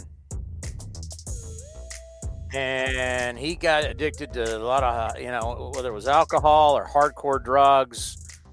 Like you said, I mean, that guy, if he if he doesn't have these issues, he's up in his early 20s and he's as talented he's as talented as any of these young guys are today. I mean, he had it all. I mean, they're comparing him to Mickey Mantle, for God's sakes. He had it all power, speed, and we finally got a glimpse of it. But it was never, it was never to, it, it was it just, it could never fully blossom because of the addiction issues. But yes, if he didn't have those issues, I think there's no question we're looking at a guy with over 500 home runs. He's probably got like over 1500 RBI. I mean, he'd have these he'd have these Hall of Fame stats. He'd be a first ballot Hall of Famer. I think there's no question. I agree. And he for what he did those those four, you know, 5 years in Texas, you know, he he was okay in 2013, but I, and then he goes on to play with the Angels, but what he did in Texas was unbelievable. Now, yes, he dropped the ball in game 162 and everything like that in 2012. That's he, the addiction. Like he was addicted. So he's he, he's not drinking alcohol. He's slamming like Monster, the Monster energy drink, and he drank so much of that. He's addicted. Everything he does, he's addicted to. That his eyes were not getting water in them; they were dry. It's just the, his story. And from what I know, we only know of some of the times he relapsed. We have no. I mean, it was. I, I, I, it's it's a sad story. It really was, and he. I mean, the Rays. Remember, the Rays took him, and then the next year they took Carl Crawford. Those are the number one overall picks to back and back back to back years. Man, if the Rays could have got anything out of Josh Hamilton, they would have been a lot better, a lot faster than they really were. So, all right, KBO starts tonight. Cross your fingers. We need we really need this to work. Korean baseball on ESPN at ten o'clock. Cody, congratulations to you. You you had you did a fantastic job today. We've been out, we've had a lot of we've had a lot of nice shows lately. Last week was a lot of fun, especially Friday, and then today with Costas and Doolittle and Manaea and Dave O'Brien, even Hembo. Hembo bringing it where you owned him in trivia once again. So. Paul Hembekides of ESPN, Bob Costas, the legend, Dave O'Brien, TV voice and face of the Red Sox, Sean Manaea, and Sean Doolittle. What a show. Thank you, everybody, for listening. Keep enjoying A's Cast. We'll be back on Wednesday from 1 to 4. Be safe and have a great day. This has been a presentation of the Oakland Athletics.